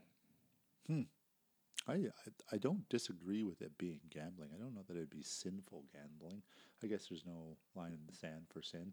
Well, yeah, if you're going to take that gambling. hard line, black or white, it's definitely on the side of uh, gambling here. Watch this guy right with the fight I was watching now. This guy's doing cartwheels and breakdancing and all kinds of fun stuff that a man of his girth should probably not be doing, uh, but is doing about as well as you'd think a man of his girth would be doing.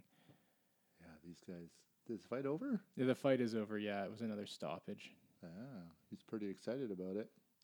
Yeah, he's an interesting looking guy, that's for sure. The Chinese crowds don't look. We can't hear. We got the volume off, but they don't look nearly as enthusiastic as the uh, the North American crowds that we see at UFC. I think they're a lot more. Um, I, I lost my my word there. um, sedate, s- yeah, subdued? conservative, a lot more Conservative. conservative. Yeah, Yeah. you don't have that like NASCAR hoot and hollering type of. Uh, hillbilly mentality there. yeah, it's not the whole like, hey, I want to go home and I want to be able to hear my one hoot in the background of all of what's going on. Now he's gonna get his uh, His trophy. yeah, his uh, his sucker, Hmm, some sort of crystal butt plug they get. that's what it looks like, doesn't it? It really does, yeah. That's an unfortunate shape for a trophy. Yeah, it's For a why it's always good to get someone else's outside opinion when you go and invest in that sort of thing. Man, how fun would it be to run an org- uh, an MMA organization, put on fights, always have front row seats? Uh, it seems pretty sketchy to be honest for the most part. I don't know if that's lifestyle I'm looking for. I think the best job in the world would be uh, Joe Rogan or Dana White Just or talking Uh, about it. yeah, the um, who's the uh, shoot? I can't remember his name right now. He sets up all the fights in the UFC. Like he picks all the who's going to fight Oh. who. Shelby is it Shelby? No. It's not Bruce. I uh, I know who you're talking about, and I cannot remember the guy. that might be the best job in the world. Well. Considering the fights don't tend to be, don't seem to be. That's my phone. A lot of the fights don't seem to be based on uh, actual standings. They seem to be based on something else. It makes you wonder if that wouldn't be frustrating. There's no standard for the the rankings, anyways. It's all just like magazine opinions, like Sherdog. Uh, well, who's gonna sell? Who's gonna sell tickets seems to be the biggest factor. Yeah, yeah, for sure. Um, and that will depend on the type of fan that they have right now. We talked about this today as well, right? Mm-hmm. How many people um, really remember GSP? You, know, as he's coming up the ranks and was great. He's he's probably a household name, uh, not nearly the level that Conor would be, or- Right. Or the Diaz brothers would be, but like, how many people are talking about Rich Franklin? And he was one of the Mhm. greatest of all Yeah. time. Like, Well, like we were saying earlier uh, before the podcast, the the biggest fight for right now is Conor McGregor versus GSP. Ignore the fact that it's completely different weight classes, and GSP is almost guaranteed to destroy Conor, not because he's a better fighter, because he's just so much bigger. Yeah, he'd And- wrestle him like a bear. He would just pull him down. But it's it, it is the best fight to make right now because it is the biggest money fight that they can possibly make at this point in time, financially. Kevin and that's the factor, right? Kevin Ferguson, Khabib, um, not Kevin Ferguson, Tony Ferguson, Khabib is a pretty big fight that the new fans are are going to be um, wanting to see. Um, uh, Max Holloway, I, and maybe he's not a household name. He should be. He's he's a phenomenal fighter. Like real MMA fans understand how good Max Holloway is. Well, I think the biggest problem is the stars don't stay stars long enough anymore to get that to generate that fame. I was listening to someone the other day, and they were talking about how fast uh, fighters make it into the UFC. Like they've got four professional fights under their belt, and all of a sudden they're UFC fighters, which is the you know arguably the top uh, organization out there. That's where the best fighters are. And how do you have four of anything and then become the highest level professional? That it's it's still in its infancy. That uh, you don't you won't see Muay, uh, Muay Thai type fighters where they're having 75, 80, 100 fights um, in their career. These guys, like a, a really high level um, MMA fighter, will have what? What you, 20, 25 fights?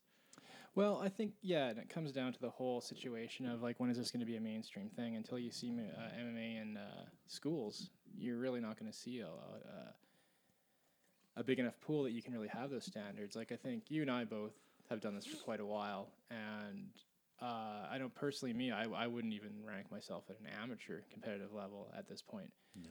With that said, though, when you look at the numbers, I'm definitely in the top one percent of all people that do martial arts. Oh, and the and the just general because so public. many people quit, yeah, absolutely. Yeah. not because not because of greatness. It's just very few people do it. Now the ones that do it, almost all of them quit in the first year. Yeah, and and it's a hard sport, right? You see uh, UFC fighters or, or MMA fighters that are, you know, 10, 15 years into their career. They're not in good shape. They're not healthy, happy, No, right? The the brain damage, the body breaking down. I'm not even looking at UFC fighters to see that. I go to my own gym and I see guys that are my age that have been fighting their entire lives, and they're, I'm sure they're very happy about what they've done, but there's definitely some some lights that aren't turned on up there. Yeah, and I don't think there's any way to get around that. That uh, um, anytime you choose to get punched in the head uh, on a daily basis, you, there, there's got to be some side effects to that. Yeah, but what's the side effect of sitting on the couch and eating chips?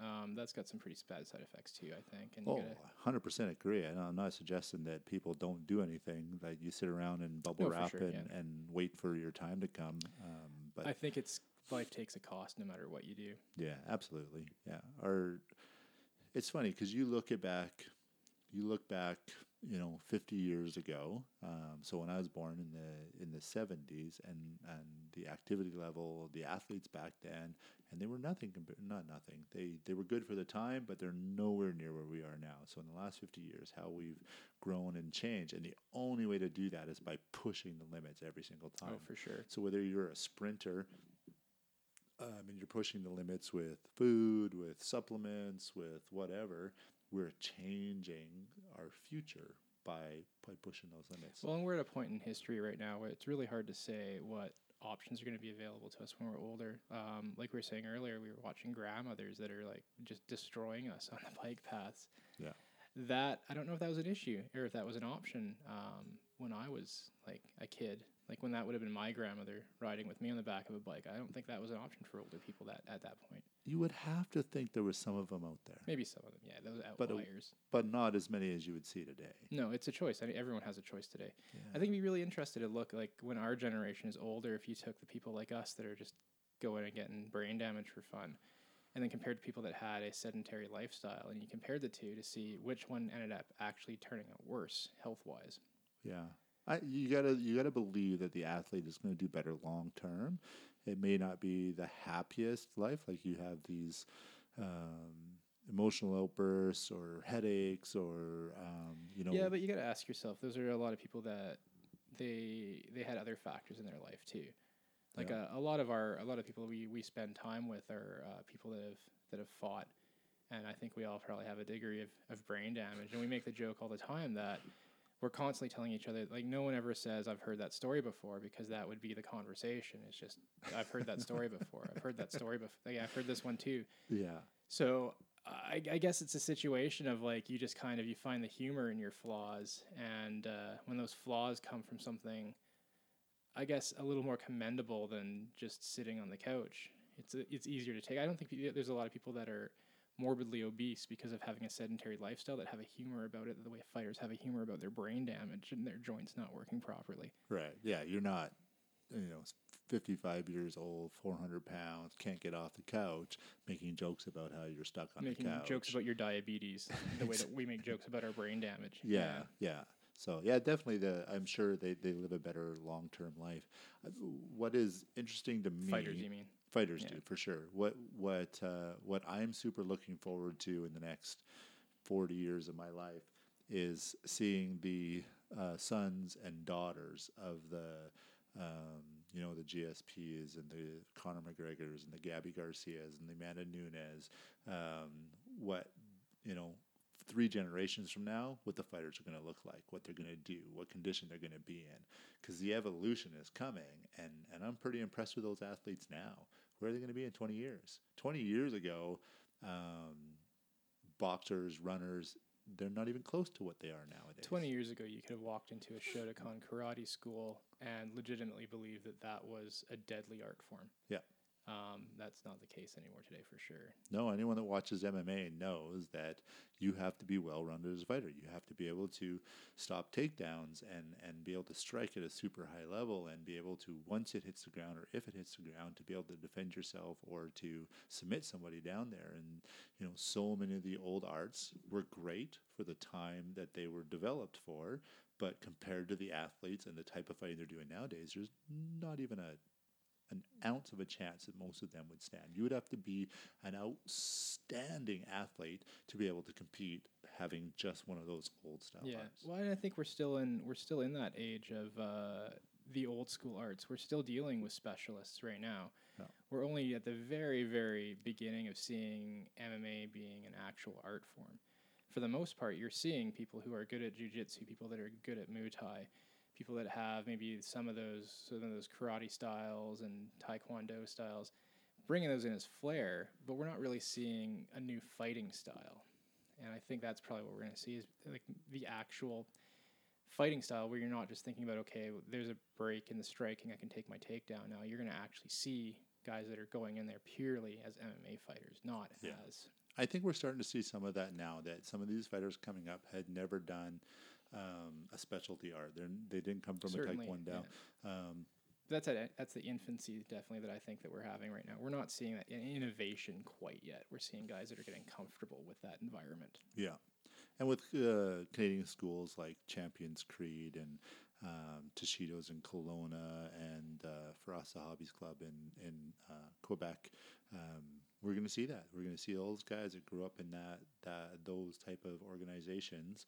Um, and then the new trainers coming in and the new coaches coming in, they're going to implement that. You're not going to take jiu-jitsu classes anymore. You're going to take MMA classes. So when you show up there, you're going to do you know, 45 minutes of this and then 45 minutes of wrestling and then 45 minutes of stand up, that that's going to be the norm um, for, for martial arts training. Well, I, I think yeah, I think it's. Uh, I wonder if it's going to even be that segregated. I think it's going to be a lot of. We're not going to just drill your uh, your left, you know, your one two combo. We're going to drill a one two takedown defense combo. Yeah. We're no longer looking at them as as segregated art forms. It is there's one art form we're doing right now. Yeah. You cannot afford to be fighting like that with that opening there. There's no longer striking class. There's no longer grappling class. There's now MMA class. Yeah. And uh, And still, lots of coaches are like, well, we're going to teach jiu-jitsu for MMA. We're going to teach um, kickboxing for MMA because it's a different style, right? Like the which is smart because you got to figure it out, right? Right. Because Muay Thai on its own against a well rounded MMA fighter may or may not do well if he doesn't know how to stop takedowns or even read takedowns coming in. Well, he's not going to do anything once he's on his back. Right. But you know, once again, the, the the big thing about martial arts and the exciting part about martial arts is that there's always that opportunity for that one lucky shot, Oh, absolutely. Um, and that's where that Muay Thai fighter probably has their best advantage. Is you never know they might read something wrong, and when they shoot for that double leg takedown, just happens to be when that Muay Thai fighter decided he was going to throw that flying knee, and then you had that situation with uh, Cyborg Santos where he's got a dent in his skull. Yeah, steel plate. Yeah. That guy wanted to fight like three weeks after that, too. Like, what kind of savage is that? I don't know. Like, you got to ask yourself with somebody like that, can you really have rules that you would imply over like people like us? How do you mean? Well, I think most uh, most rules that you look at for safety in, in MMA fighting, you're looking at the average person. Yeah. Would it be reasonable for someone like me or you who want to have a life outside of fighting to go fight after we just had our skull crushed? Probably not. Yeah. What about a guy who this is what he does? He's an MMA machine. This is what he wants to do.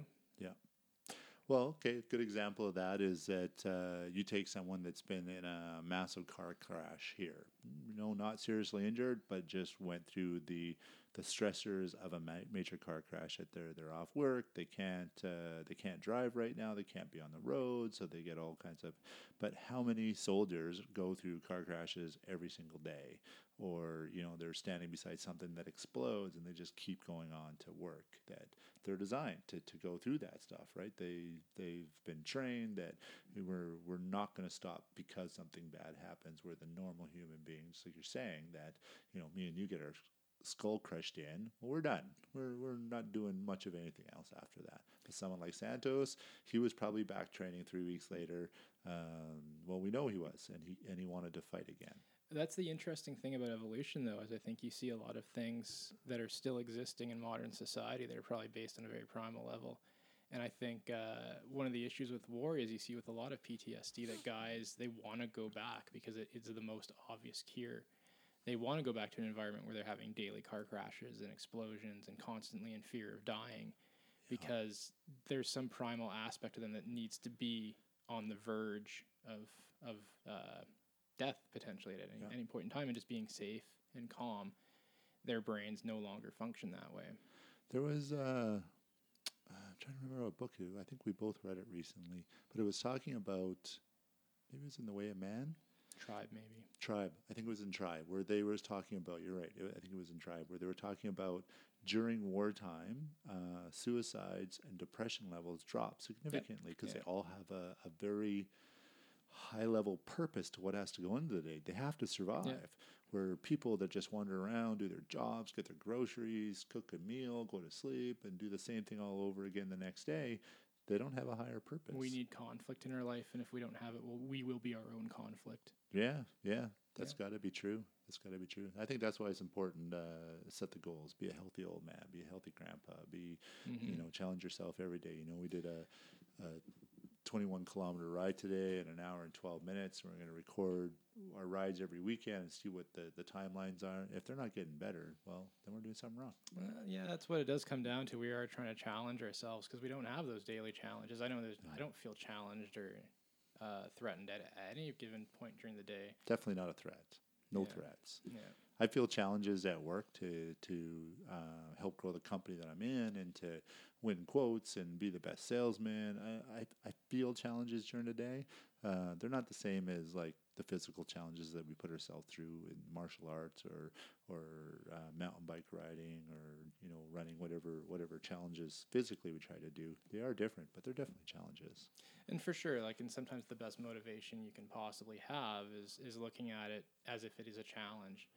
Um, kind of, you say, uh, it's not realistic that if I don't train today, that anything's going to happen. But when you start telling yourself, well, if I don't train today, I might not train tomorrow also, and I've got this goal that I believe that because I'm over 40, if I don't train every day, I'm going to start losing this and I'm not going to be able to get it back. Yeah. And there now all of a sudden you do have this threat, this threat of the lifestyle that you want to be having. But you have to set a goal for that to actually be a threat, right? If you oh, don't, absolutely. If It's, it's not real, realistic by any means. Yeah, yeah. Cool. Another FC fight, couple of big dudes. It seems like uh, China has brought in just the monsters that are in the area to fight. I wonder if they do their fights based their uh, fight night based on uh, weight class. Yeah. Well, the the last one we watched, they said it was an open weight class, so that might have been the whole night. That it was, it's just an open weight class that no one's any specific weight. Sorry, that I'm moving loud. my microphone technicalities here. I've had to start uh, standing up in the podcast here. My uh, my backside does not tolerate this. Oh, speaking of which, we're both running fancy seats now on our bikes, Yep. which I personally believe is the most important thing you can have on your bike is a good seat. Yep. And that's uh, something that's going to give you the cushioning, but also give you the relief on that artery that goes between uh, your legs there. Yep. From what I understand, cutting that off is what causes the pain and sensitivity in uh, in your backside, which, as comical as it is, that's that is what causes you to not want to ride anymore. Is that pain? Yeah. So last weekend, me and you went and did uh, about a 12 kilometer semi off road ride. Yep. Um, Still the same time though, so yeah, Yeah. still an hour long ride. And then this, so that was a Saturday. And then the Sunday, I went and did about uh, 10 or 12 kilometers with my son. He's 11. Um, much, much slower pace. I think it took us about three hours. We just kind of tooled around the city. And I was sitting for most of it. And by Sunday afternoon, my butt hurt so bad, I wanted just to find a nice back to sit on. Oh yeah, absolutely. I've been before I started getting into like the better seats. There were days where I was done. I was Yeah. done halfway through the ride. And Yeah. had no idea how I was going to get home. Yeah, no, that's how I was feeling. Trying to stand up, and my legs were tired, and so uh, I got my new seat on Tuesday or Wednesday, whenever it was, and uh, we went on a 21 kilometer ride today, and my butt doesn't hurt at all. I didn't notice anything at all, and I think for about forty or fifty dollars, it's the best thing you can possibly do to a bike. I had no idea. Like I bought a cheap bike. It's 120 150 dollar bike something like that Right. it's not designed for anything big i knew it when i bought it but putting that one little accessory on made such a difference for me i was blown away And it's an interesting view. Um, I like to look at things this way too. Uh, like you said, it's it's not the most expensive bike in the world, and you put a, a seat on there that's now worth about the third of much as the bike is. and and that might seem like just absolutely ridiculous. Like, why would you do that? Well, the thing is, at some point in time, if you get serious into this, you can totally justify buying like a thousand dollar mountain bike, yeah just bring your seat over and now with you have your seat to go with it, right? exactly So it's a question of if you're going to buy a bike where like the base bike is a thousand dollars, but you have to spend another thousand dollars making it the right bike for you. Yeah Well, it's that's a much different purchase to make when all of a sudden you've, yeah, maybe you have a bike that started at a hundred fifty dollar bike that's now a thousand dollar bike that you've invested into it, Yeah. but that transfers over to the next purchase you make. I think that's true in so many things, especially the exercise. That people think that, well, if I'm going to run, I have to run a 5K, or you know, they put these large expectations on doing it. And when they don't reach it, they quit. They just, I, you know, I can't do a small run like a 5K. A 5K is a hard run for someone that's never done it before, and doing in things incrementally, chunking it out. That is, whether it's business, whether it's health and fitness, whether um, uh, setting goals, set your goals low, achieve them, then set it higher, and then higher, and then higher until you reach those bigger Absolutely. goals. And so that bike seat has got me on the path to, uh, uh, don't tell my wife, probably a thousand or fifteen hundred dollar bike down the road. Uh, but we'll start with the seats. Then well, you know, it's maybe it's maybe not the worst thing that you're you're now on the road to a thousand dollar bike because you'll have the two thousand dollar bike half paid for by the time you get there. um, I think perspective is a huge factor, and I'm constantly looking for the right perspective. And I think everyone around me knows that I'm. Anytime I have some sort of issue in my life, it's not a matter of changing the issue in my life; it's changing how I'm going to view that issue in my life. right. Um, Is this something that I need to overcome? Is this something I need to look at differently? Um, do I need to change the environment? Do I need to change myself? And uh, I find a lot changes when you start looking at things differently. Like I'll literally have days where I'm training at uh, at kickboxing. Things haven't gone well for me at all, and you immediately have the people around you going, "You is everything all right?" It's like, no, it's not all right. Um, but I, I don't need to change what I'm doing or where I am. I need to change how I'm looking at it right now. And I'm looking for that perspective. How do I do I need to look at this as something I need to overcome, Yeah. or is this just something that th- this is just how it is? Yeah. it's not going to be overcome. Yeah. I need to focus on the things that I can control. Yeah. and uh, I think that definitely gets you through life a lot easier.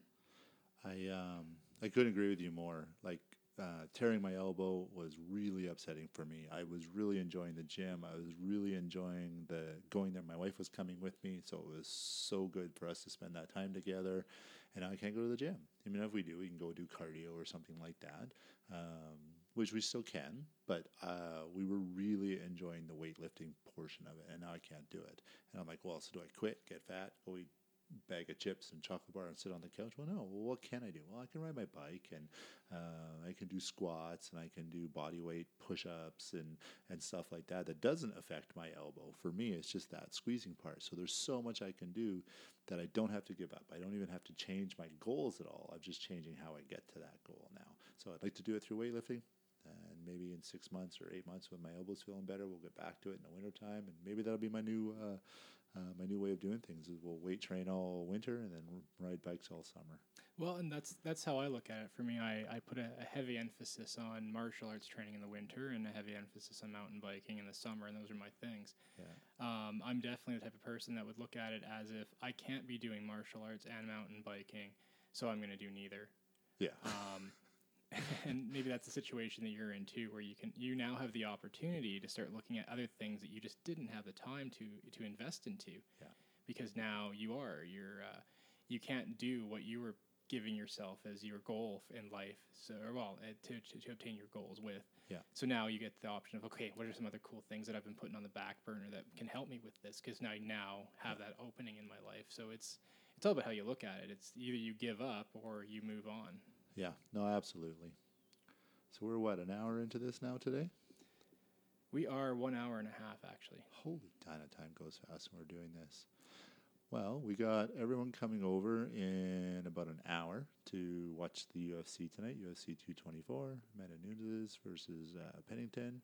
Um, do you want to uh, look at the card and call the fights?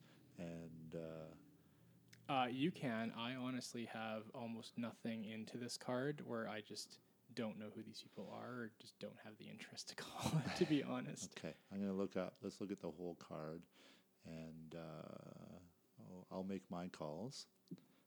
I think Nunes is going to win. I, I, I don't know. I'm so bad at this, though.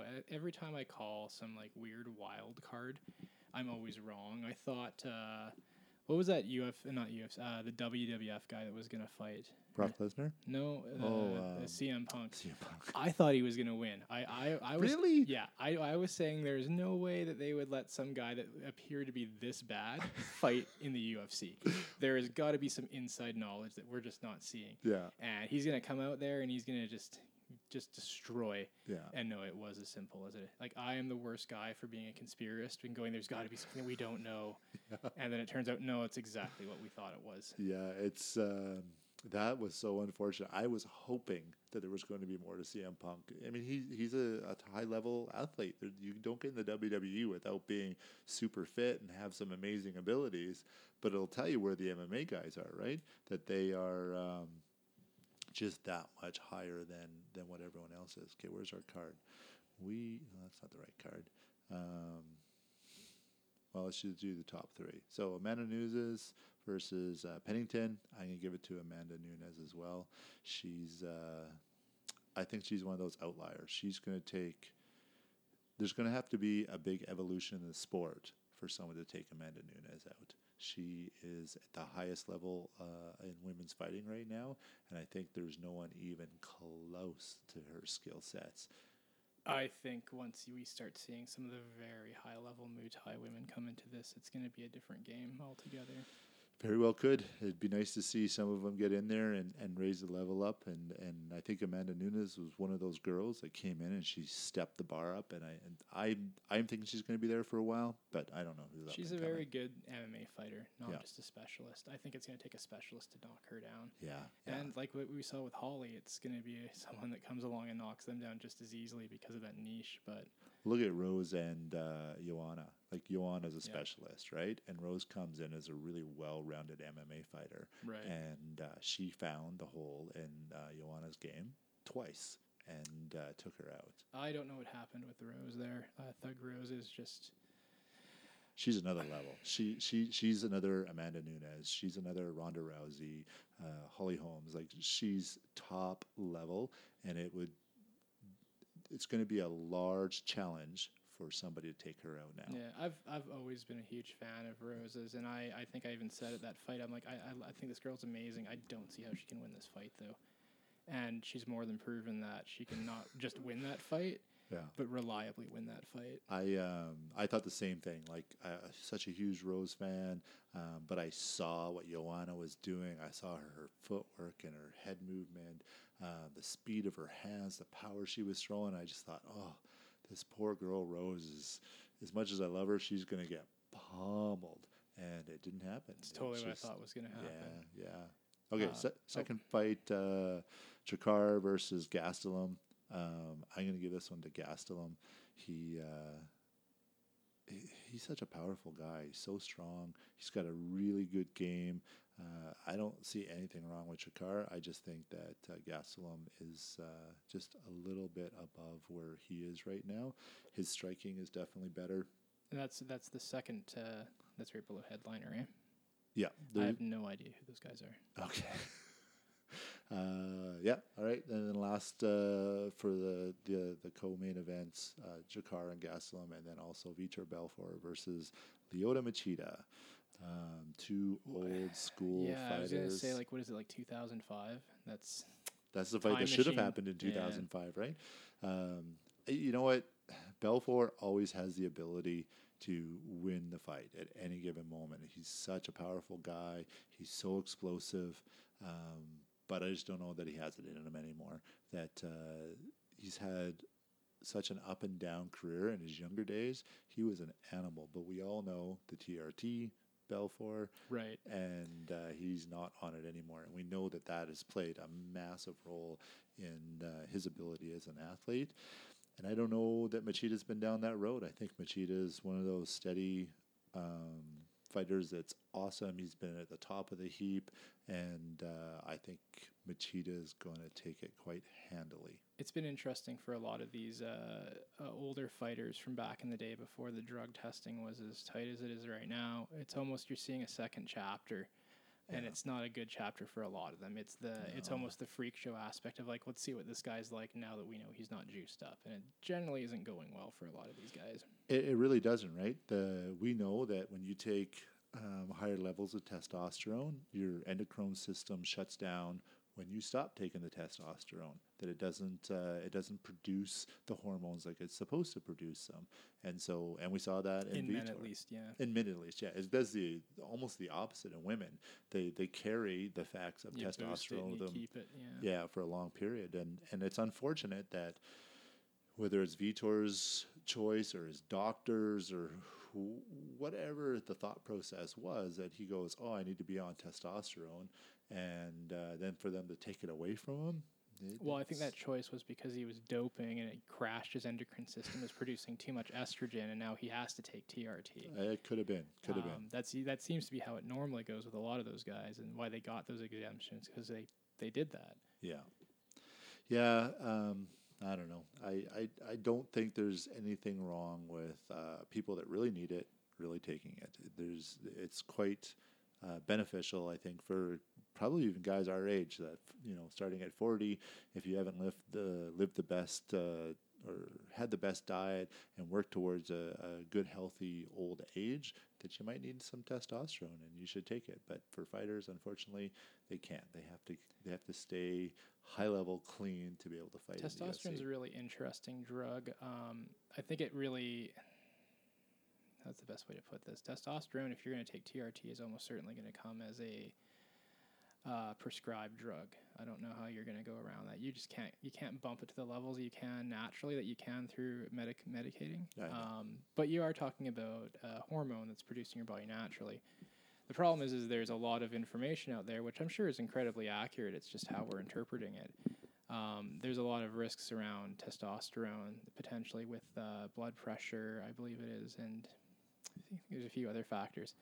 I remember talking to my pharmacist though. I, I- went in and I asked her, I'm like, uh, so my doctor was saying we got to be really careful, and I did some research by my own about mixing uh, testosterone when you have high blood pressure. And uh, her response was like, "You would not be surprised how many people are on blood pressure medication and testosterone." And she's like, uh, "In almost uh, more than she's like more than likely, if you're at that age that you need TRT, you're probably at that age where you have high blood pressure also." Wow. And she's like, "So it's pretty common that I'm prescribing both, and I've never heard of a problem with it." Hmm. So now you have to start asking yourself, what, how accurate is the information I'm being given? Yeah. How accurate is it being? Is it maybe is the are the facts accurate, but I'm not being sold it with the right pitch potentially? Because Yeah. obviously it's not an issue because Lots of people are doing it. there'd be a lot of people in the news about it. Yeah, and and just because you don't see bodies doesn't mean there's not issues with it. That uh, you It know, causes that chain reaction of other things, right? who knows? Who knows? Uh, I mean, as long as I can stay clean, I'm going to stay as clean as I can. You know, try to stay off the um, blood pressure pills. You know, I'm 45 now. I don't take any prescriptions. Well, that's another fact. That's another blood pressure is another one of those things where we're not quite sure how how well we understand it. Yeah, Um, there's a lot of people that just uh, genetically have high blood pressure and they're perfectly fine. right. Uh, same thing with cholesterol, right? My dad's doctor told my dad that uh, in the UK, I think it's when they hit 65, they take them up all their blood pressure pills because they said it doesn't do anything after 65 for most people. Right. And so we have people here that, you know, my dad's now 70, I think he's 72, and he's still on high blood pressure pills, and so is my mom. Like, well, if they're taking people off at 65, why aren't North Americans coming off at the same time? That's probably a pretty easy question to answer, and it involves uh, two decimal points at the end and a dollar sign at the beginning.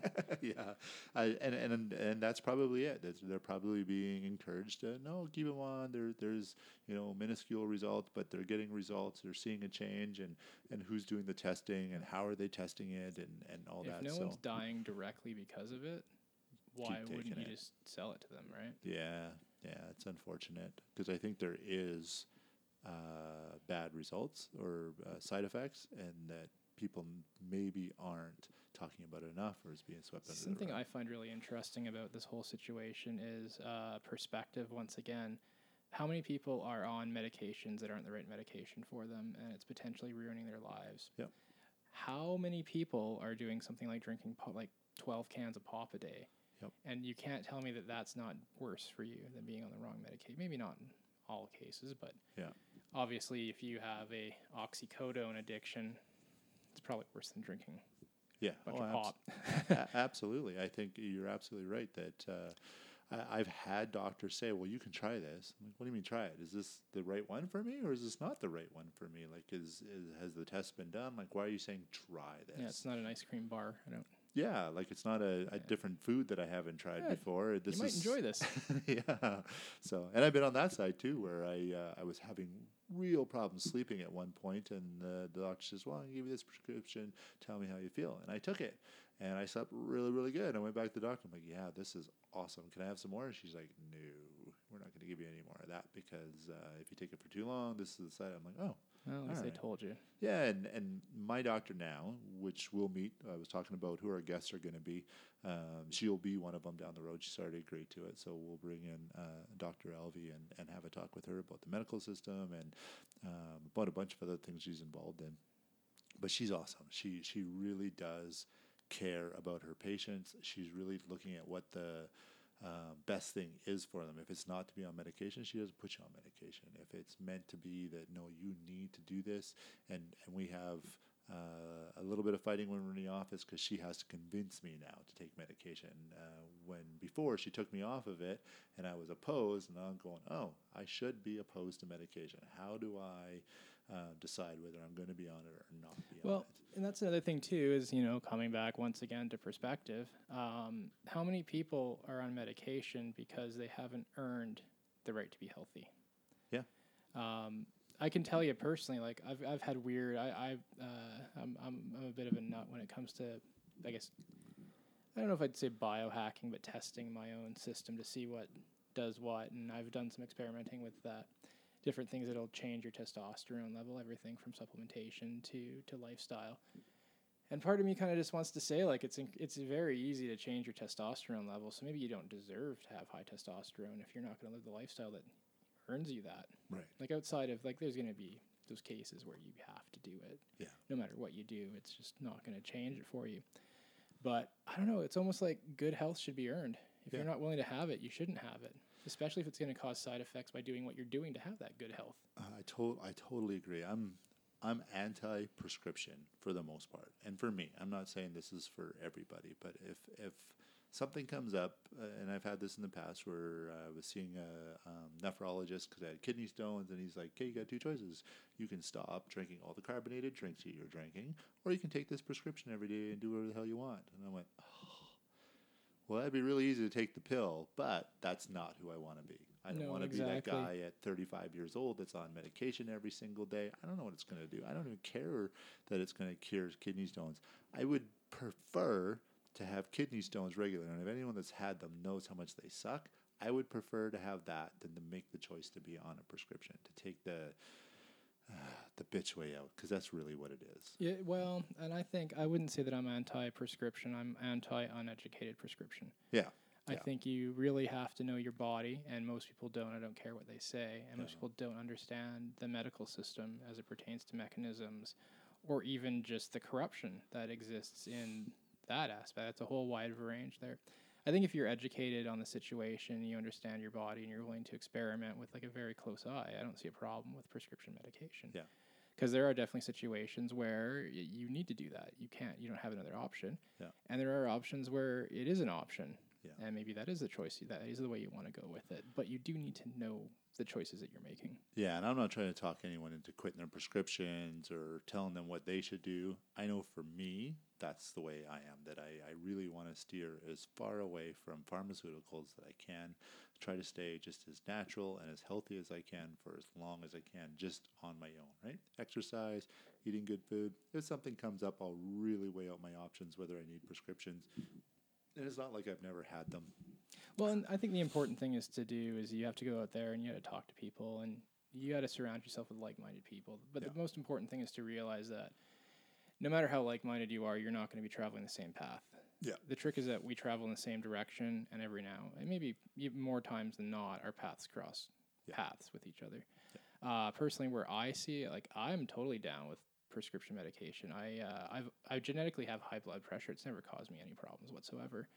I started taking a very small dosage of medication because I found that with the jujitsu, it made me less dizzy. Yeah. Transitioning from up to, to lower to upper and upside down and all that stuff. It didn't make me dizzy when I did it. Yeah. So to me, it's a performance enhancement. Yeah. Um, which I'm I there's there's a ton of vitamins that I take because I see results in how it helps me perform. Yeah. I see the same thing with the medication. I've researched it to see what the side effects are. I'm totally fine with that. I'll take that risk. Yeah. Um, whereas you're, you're, I think from what you're saying is you're a little more like cut and dry. Like I'm not doing that if I don't have to. And I think it's part of my goals, right? I really want to be a healthy old man, and I don't think you can do that by being on prescription drugs all the time, like uh, long term prescription drugs. So, not saying that I won't do it, or it's uh, right now my goal is to not be on it. And by setting that goal, I eat well, I manage my stress, I exercise regularly, I try not to drink too much, I try not to get too much. Uh, um, bad food in me, processed foods, uh, pop sugars, all that kind of stuff. So I'm more likely not to have to take it long term. And right there, I think just based on what you just said there, there, I think we can definitely make examples of how we're both going the same direction and how we cross paths a lot. But there's some things that we just do not cross on. Yeah. Um, our end goal is exactly the same thing. We both want to be functional, healthy old people. Yeah. I'm just there's what I'm willing to do to, to get there is different from what you're willing to do to get there. Yeah. And that's where it becomes really important to have that input because I can't just mirror what you're doing because it's not going to work for me. It's not how I think and vice versa. We're two different people. To say that you should do things exactly like me would be absurd. But we've both gotten there by educating ourselves. right. Which is and that's sometimes you miss what is the important part of a statement. Yeah. And the important part about our statement is that we're both educated on this and we're both have the same end goal. Yeah. Um, we can't we can't get divided over the details in it. So, how much of that goal setting do you think is fake it before you make it, or fake it till you make it? Because I think for me, uh, a big portion of that was I just kept saying what I wanted. And then I slowly got educated on the stuff to get me to that goal. But I started out with just basically verbally saying, I want to be a healthy old man. I want to stay in shape. I want to eat good. And I kept saying that stuff, even if I wasn't doing it as regular as I am now.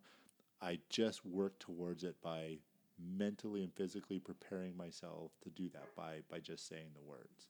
Yeah, personally, I, I'm not a goal setter. I'm a direction setter. Yeah. Um, I think uh, I think one of the most annoying things about fighters is we're always quoting Mike Tyson and uh, Bruce Lee, but Tyson had that great uh, quote: um, "Everyone has a plan until you get punched in the face." Yeah. That's how I see life. Yeah. Uh, we're going to go in this direction, and we're going to look for that punch in the face, and we're going to deal with it when it comes. And I want to be as well prepared for that as possible as when it comes. I wonder if I'm a direction setter instead of a goal setter. That makes sense. Well, I guess it depends on how hard you're setting to that goal versus how hard you're setting to your direction, right? Yeah, yeah, I don't know. I don't honestly. I I want to be. I want to be a healthy, functional old man. I don't really know how I'm going to do that specifically. I just know what my next step is going to be. yeah, yeah. Um, I've always said when it comes to martial arts, I find it very hard. I've got some respiratory problems, and I've got some injuries, so I can't judge my performance and my uh, how how far I get through this sport on how other people do. Yet I've been able to get to a point that's higher than most people that will ever participate in it. And Yeah. for me, it's literally every week I want to be better than last week. Yeah. That's it. Well, when we ran cement, we used to say all you got to do is one percent better every time you try. Just small incremental um, movements towards that end goal. So you don't have to make these massive jumps in in abilities or uh, um, goals. Just it's funny how the wording, how the wording can make so much difference for you. Because I think what we just said, we could probably argue the difference between me saying I want to be better than I was last week and you saying I want to be one percent better. Yeah. Um, but we're really saying the exact same thing. Yeah. It's just how our programming wants to interpret it so it works best for us. Yeah. And I think that's such an important thing. Is if you have a goal and you find people that are making that goal happen, I think it's really important to figure out how they're doing that and how to make that work for you. Not necessarily how to do that the way that they're doing it. Yeah. No, I couldn't agree more. Well, I think that's uh, probably a good amount of time for. I think it's good to leave on that inf- inspirational note. Yeah, absolutely. And uh, call it a day to this one. So I want to know what's happening in the UFC tonight. I want to know people's perspectives. What do you want to know? What do I want to know? Oh, geez. Um, Without getting too deep, wrap it up with what you want to know. I want to know what's for dinner tonight. No, um, I want to know how our bike ride uh, adventure is going to go. Um, I think I really enjoy that we're making. I guess that is a goal we have. We're Yeah. baby stepping into this. We have a plan Yeah. of starting incrementally and figuring out what we need to do to make that happen. Okay. And uh, I want to know how long it's going to take us to get there, and I want to know if we're going to get there. Let's uh, keep everyone updated. Absolutely. Um, and uh, we'll announce some guests coming up soon. Um, I want to know. I want to know. We'll get a website up. We'll get our social media up. We'll get uh, our emails up. We'll get all that up in the next uh, couple months or so. And uh, we'll see you guys on the next Saturday. And remember, uh, for uh, special deals and promotions, send us your credit card number and expiry date. And we uh, no, the little don't three, send us, the, the yeah, little three number digit on the back. yeah, that is we that not our too? promo code. Do not send that to us. all right, that's it. See you Let's next week. up. See you-